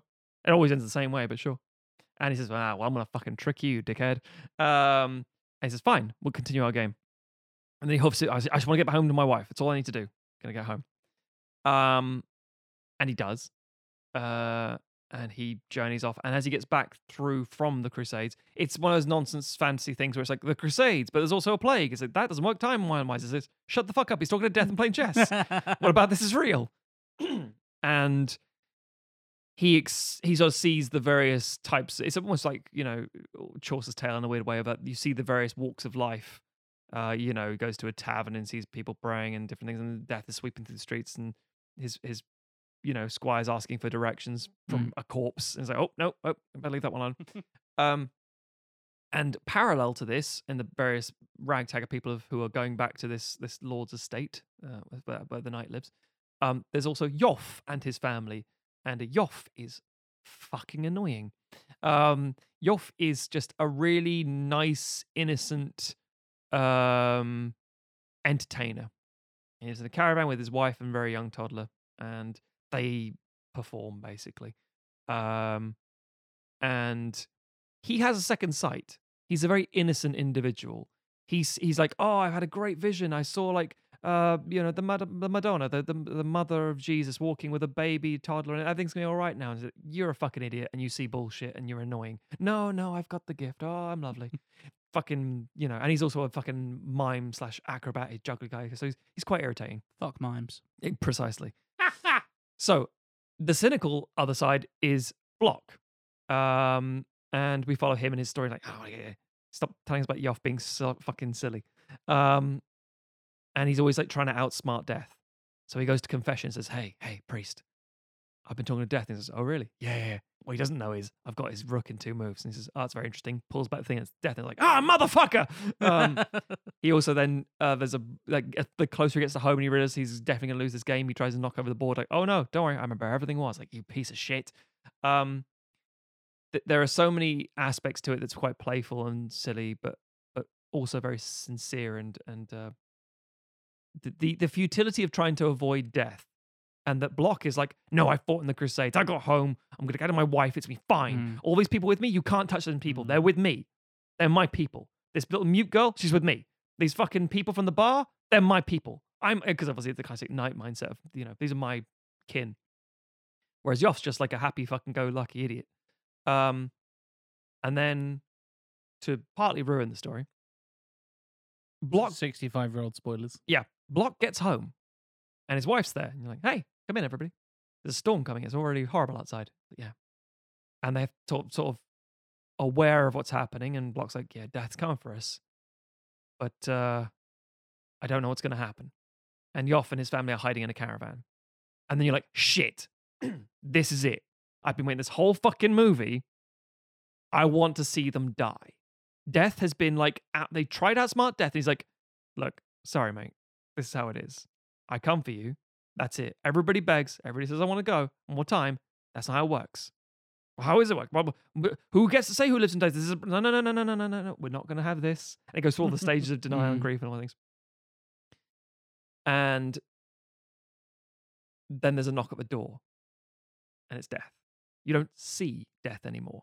It's almost like death has transformed from the you know Bengt Ekerot, the the Mhm. actor, to a wraith-like shadow you don't see off just behind the camera, effectively. And it's almost like don't answer the fucking door. And then all of a sudden, they're all quite quiet and they stand up and it's almost POV. Uh, and they look towards the camera and they're all sort of struck by this image. They all see death for the first time because only Mm. uh, Block has seen death. Um, so we don't know if it's the same representation or whatever it happens to be. And they introduce themselves. Just hello, this is so and so. This is my wife, and and then it passes over everybody, and finally gets the little mute girl, and she finally says something. And then the next morning, Jof wakes up. like, oh, what a storm! It's like the angel of death was passing over. It's like, shut up, Jof. You're being an- just get some get some food for for the kid. Um, it's, it's a very very very uh, patient wife. And then he sees on the hill because their their paths cross at one point, and he's like, "You should come back with us." And he says, "No, no, no, I'm fine. I'll be fine in my caravan." Mm. Because Jof is arguably a good person, and stayed away these things. And he sees the danse macabre. Danse macabre meaning, you know, the dance of death, Mm. and this old Latin medieval depiction of what death looks like. And it's kind of beautiful and kind of twisted and kind of weird. Basically, as it's always been depicted in old like uh, murals on the walls and like en- uh, engravings and embossed stuff in Mm. like churches and stuff, it's usually skeletons or um you know very very gaunt figures Mm. holding hands kind of skipping Yeah. and on the hill line, almost in silhouette, in the front is Death in his cowl with his big Mm. white face, and behind him are the, the all the members of the cast we've seen in the in the previous thing, Mm. And they're all sort of kind of dancing, and that's sort of like it's kind of that they're thrashing in a weird way, Mm. like they're caught in a current and water, and so they're sort of like bopping around, like being t- t- but holding Yeah. hands, but it doesn't look. There's no music. It's just it's going to it. It's, it's a very strange, surreal thing to see. And he goes, "Oh, I think I saw the knight from the other night." That sort of thing. It's like, no, well, let's just carry on with them. Be grateful we're we're safe and all that sort Mm. of stuff. Let's be let's be you know. And he muses on life because it's Jof. That's how he just how he exists really. But that weird thing where you like get to the house, death arrives. You expect to see something. Are they going to fall over? Are they going to get stabbed? Is he going Mm. to have like a scythe? Is do they Yeah. walk off into Mm. Final Destination style is picked off one Yeah. specific orders. Ah, you put boiling water in there and ice. Fool, crack. Now I've got a trail to set you on fire. Yeah. What? Yeah. Um, and you just see the I'm th- th- them being carted off to the to whatever the afterlife is. So this is one of Mm. those things where it's like a very strange, sort of different one to both the ones you guys have brought up respectively, because you literally have death. Mm. You have death arriving and death taking them away, but you don't see the act of it Yeah. because it means nothing. Um, so yeah, it's it's a weird one to uh, to bring up because again, I was it's like, okay, it is drawn out because the whole film's about it. It's sudden because you don't, it just happens, Yeah. but it's also off screen because you don't see it. It's a, it's a yeah, it's a masterpiece is what it is. But um, yeah, it's, it's thankfully it's not unsatisfying. It's not ambiguous like with uh, Brokeback Mountain Mm. for better or worse. It's not that initial gripe of oh, I just wanted to see Yep.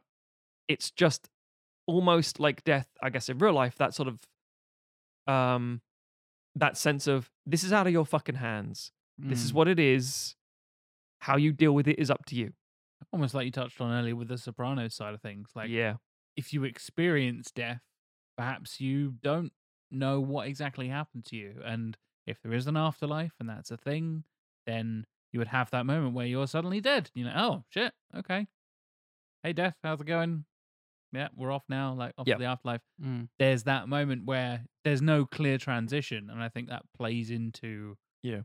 our lack of understanding because you can't really uh, understand how we have lots of those i've been clinically dead for three minutes and like Yeah. cool I don't, i'm not dismissing what you saw Mm, with the other but there's also like light and a tunnel and Yeah. stuff, and but yeah. you came for lack of better wording you back. came back Yeah. so technically i don't want to invalidate it but unless you've been dead for a year it's a, it's one of those Yeah. hard things to gauge of like even and, it's then al- and it's also now your living brain interpreting the that Yep. experience. and from like I don't remember most of my dreams, or if I even Mm. have dreams every night and I just don't Yes. forget them, or if I just don't dream sometimes. Yeah. your brain tries to make sense of nonsense, Yeah. and is is entirely interpreting everything. Mm. Nothing is just a straight, truthful, No. factual thing happening to you and experiencing you. Everything is interpreted through your brain and the the chemicals and the neurons that are firing around in your brain, Mm, mm. trying to make sense of the world around you and all this kind of stuff. which is exactly why this keeps coming up in film. Yeah. If I say to you, describe green to me and don't use any words or sounds, just use your hands, it's like, what the fuck are you talking about? Do I get to write down? No, no, no, just this the thing. Jack is now trying. Um, Jack looked like he was sort of describing a belly dancer. It was Yeah. interesting. Um, I guess maybe grass skirt. But the point is there that um, you that we give ourselves tools to convey these things to each other, whether it's language or art, whatever it happens to be. Except this is a thing we don't actually fully understand collectively. We have our, we have theories and Mm. ideas and observable fact. But it's not like so clear that everyone goes, yeah, that is a universal, evident truth Oh, that yeah, that's everyone how has. death works. Yeah, Yeah, that's that's, it. the afterlife problem solved. Mm. bing, bing, bing, done. Um, so we end up saying, well, I need something to convey some way of how I feel about this. And that's why we keep coming back to this in a flippant way where it's like, oh shit, goddamn bad guys. Or if it's something brutal or something emotional, we will always end up here with like, I need to talk about this. And you either have a thing where you're saying, I've got a film and I got a cool story, and I feel like I want this character to just go away or just problem solve, bang, death. Or alternatively, I need to talk about death and I don't need to be obvious. I'm gonna figure out how I can do this. Yeah. Well, on that very deep and metaphysical note, that wraps us up on a discussion of death. Do you have any favorite deaths or particularly harrowing deaths? You've... My favorite death was John from down the road. He was a piece of shit. I'm glad he's dead. in the history of cinema, Matthew, not just people down the road. That was John. Turturro. I was gonna say Turturro as well. For Yeah. some reason. God damn the The Batman. Batman. John Turturro's not dead at time of recording. Now we said his name out loud. He might be by the time this comes out. we had 'cause that power sometimes. Podcasts have that power sometimes. But yes, please do let us know on social media and Discord and all that kind of things. You can find us. We are sequelizers on all the social media. There's links to the Discord and all the social media, all the podcast platforms, all the stores for all the merch and all that kind of stuff. If you go to sequelizers.com, nice little hub of information for everything you could possibly want and we'll be having merch coming out very, very soon. I finalized some designs for some upcoming merch the other day, talking to the designers in the shop there. That's very exciting. I know John is working on something for us as well. More live streams, exciting stuff in the near future. And thank you for joining us on the interseason. It's always a lot of fun. If you'd like to follow me on social media, I am JLW Chambers on everything. Matthew, how can people follow you? Stogs, S T O G H Z. You can go to theredrighthand.co.uk to see my reviews. You can go to cheeseman.com to see the things that I make. You can also check the BBG Wrestling channel for Sumo Drop to check out all my sumo coverage. Tim, uh, when you die, I will uh, read through a, a, a collection of your musings and thoughts. Where where will you be keeping these? If I die, turn my tweets into a book.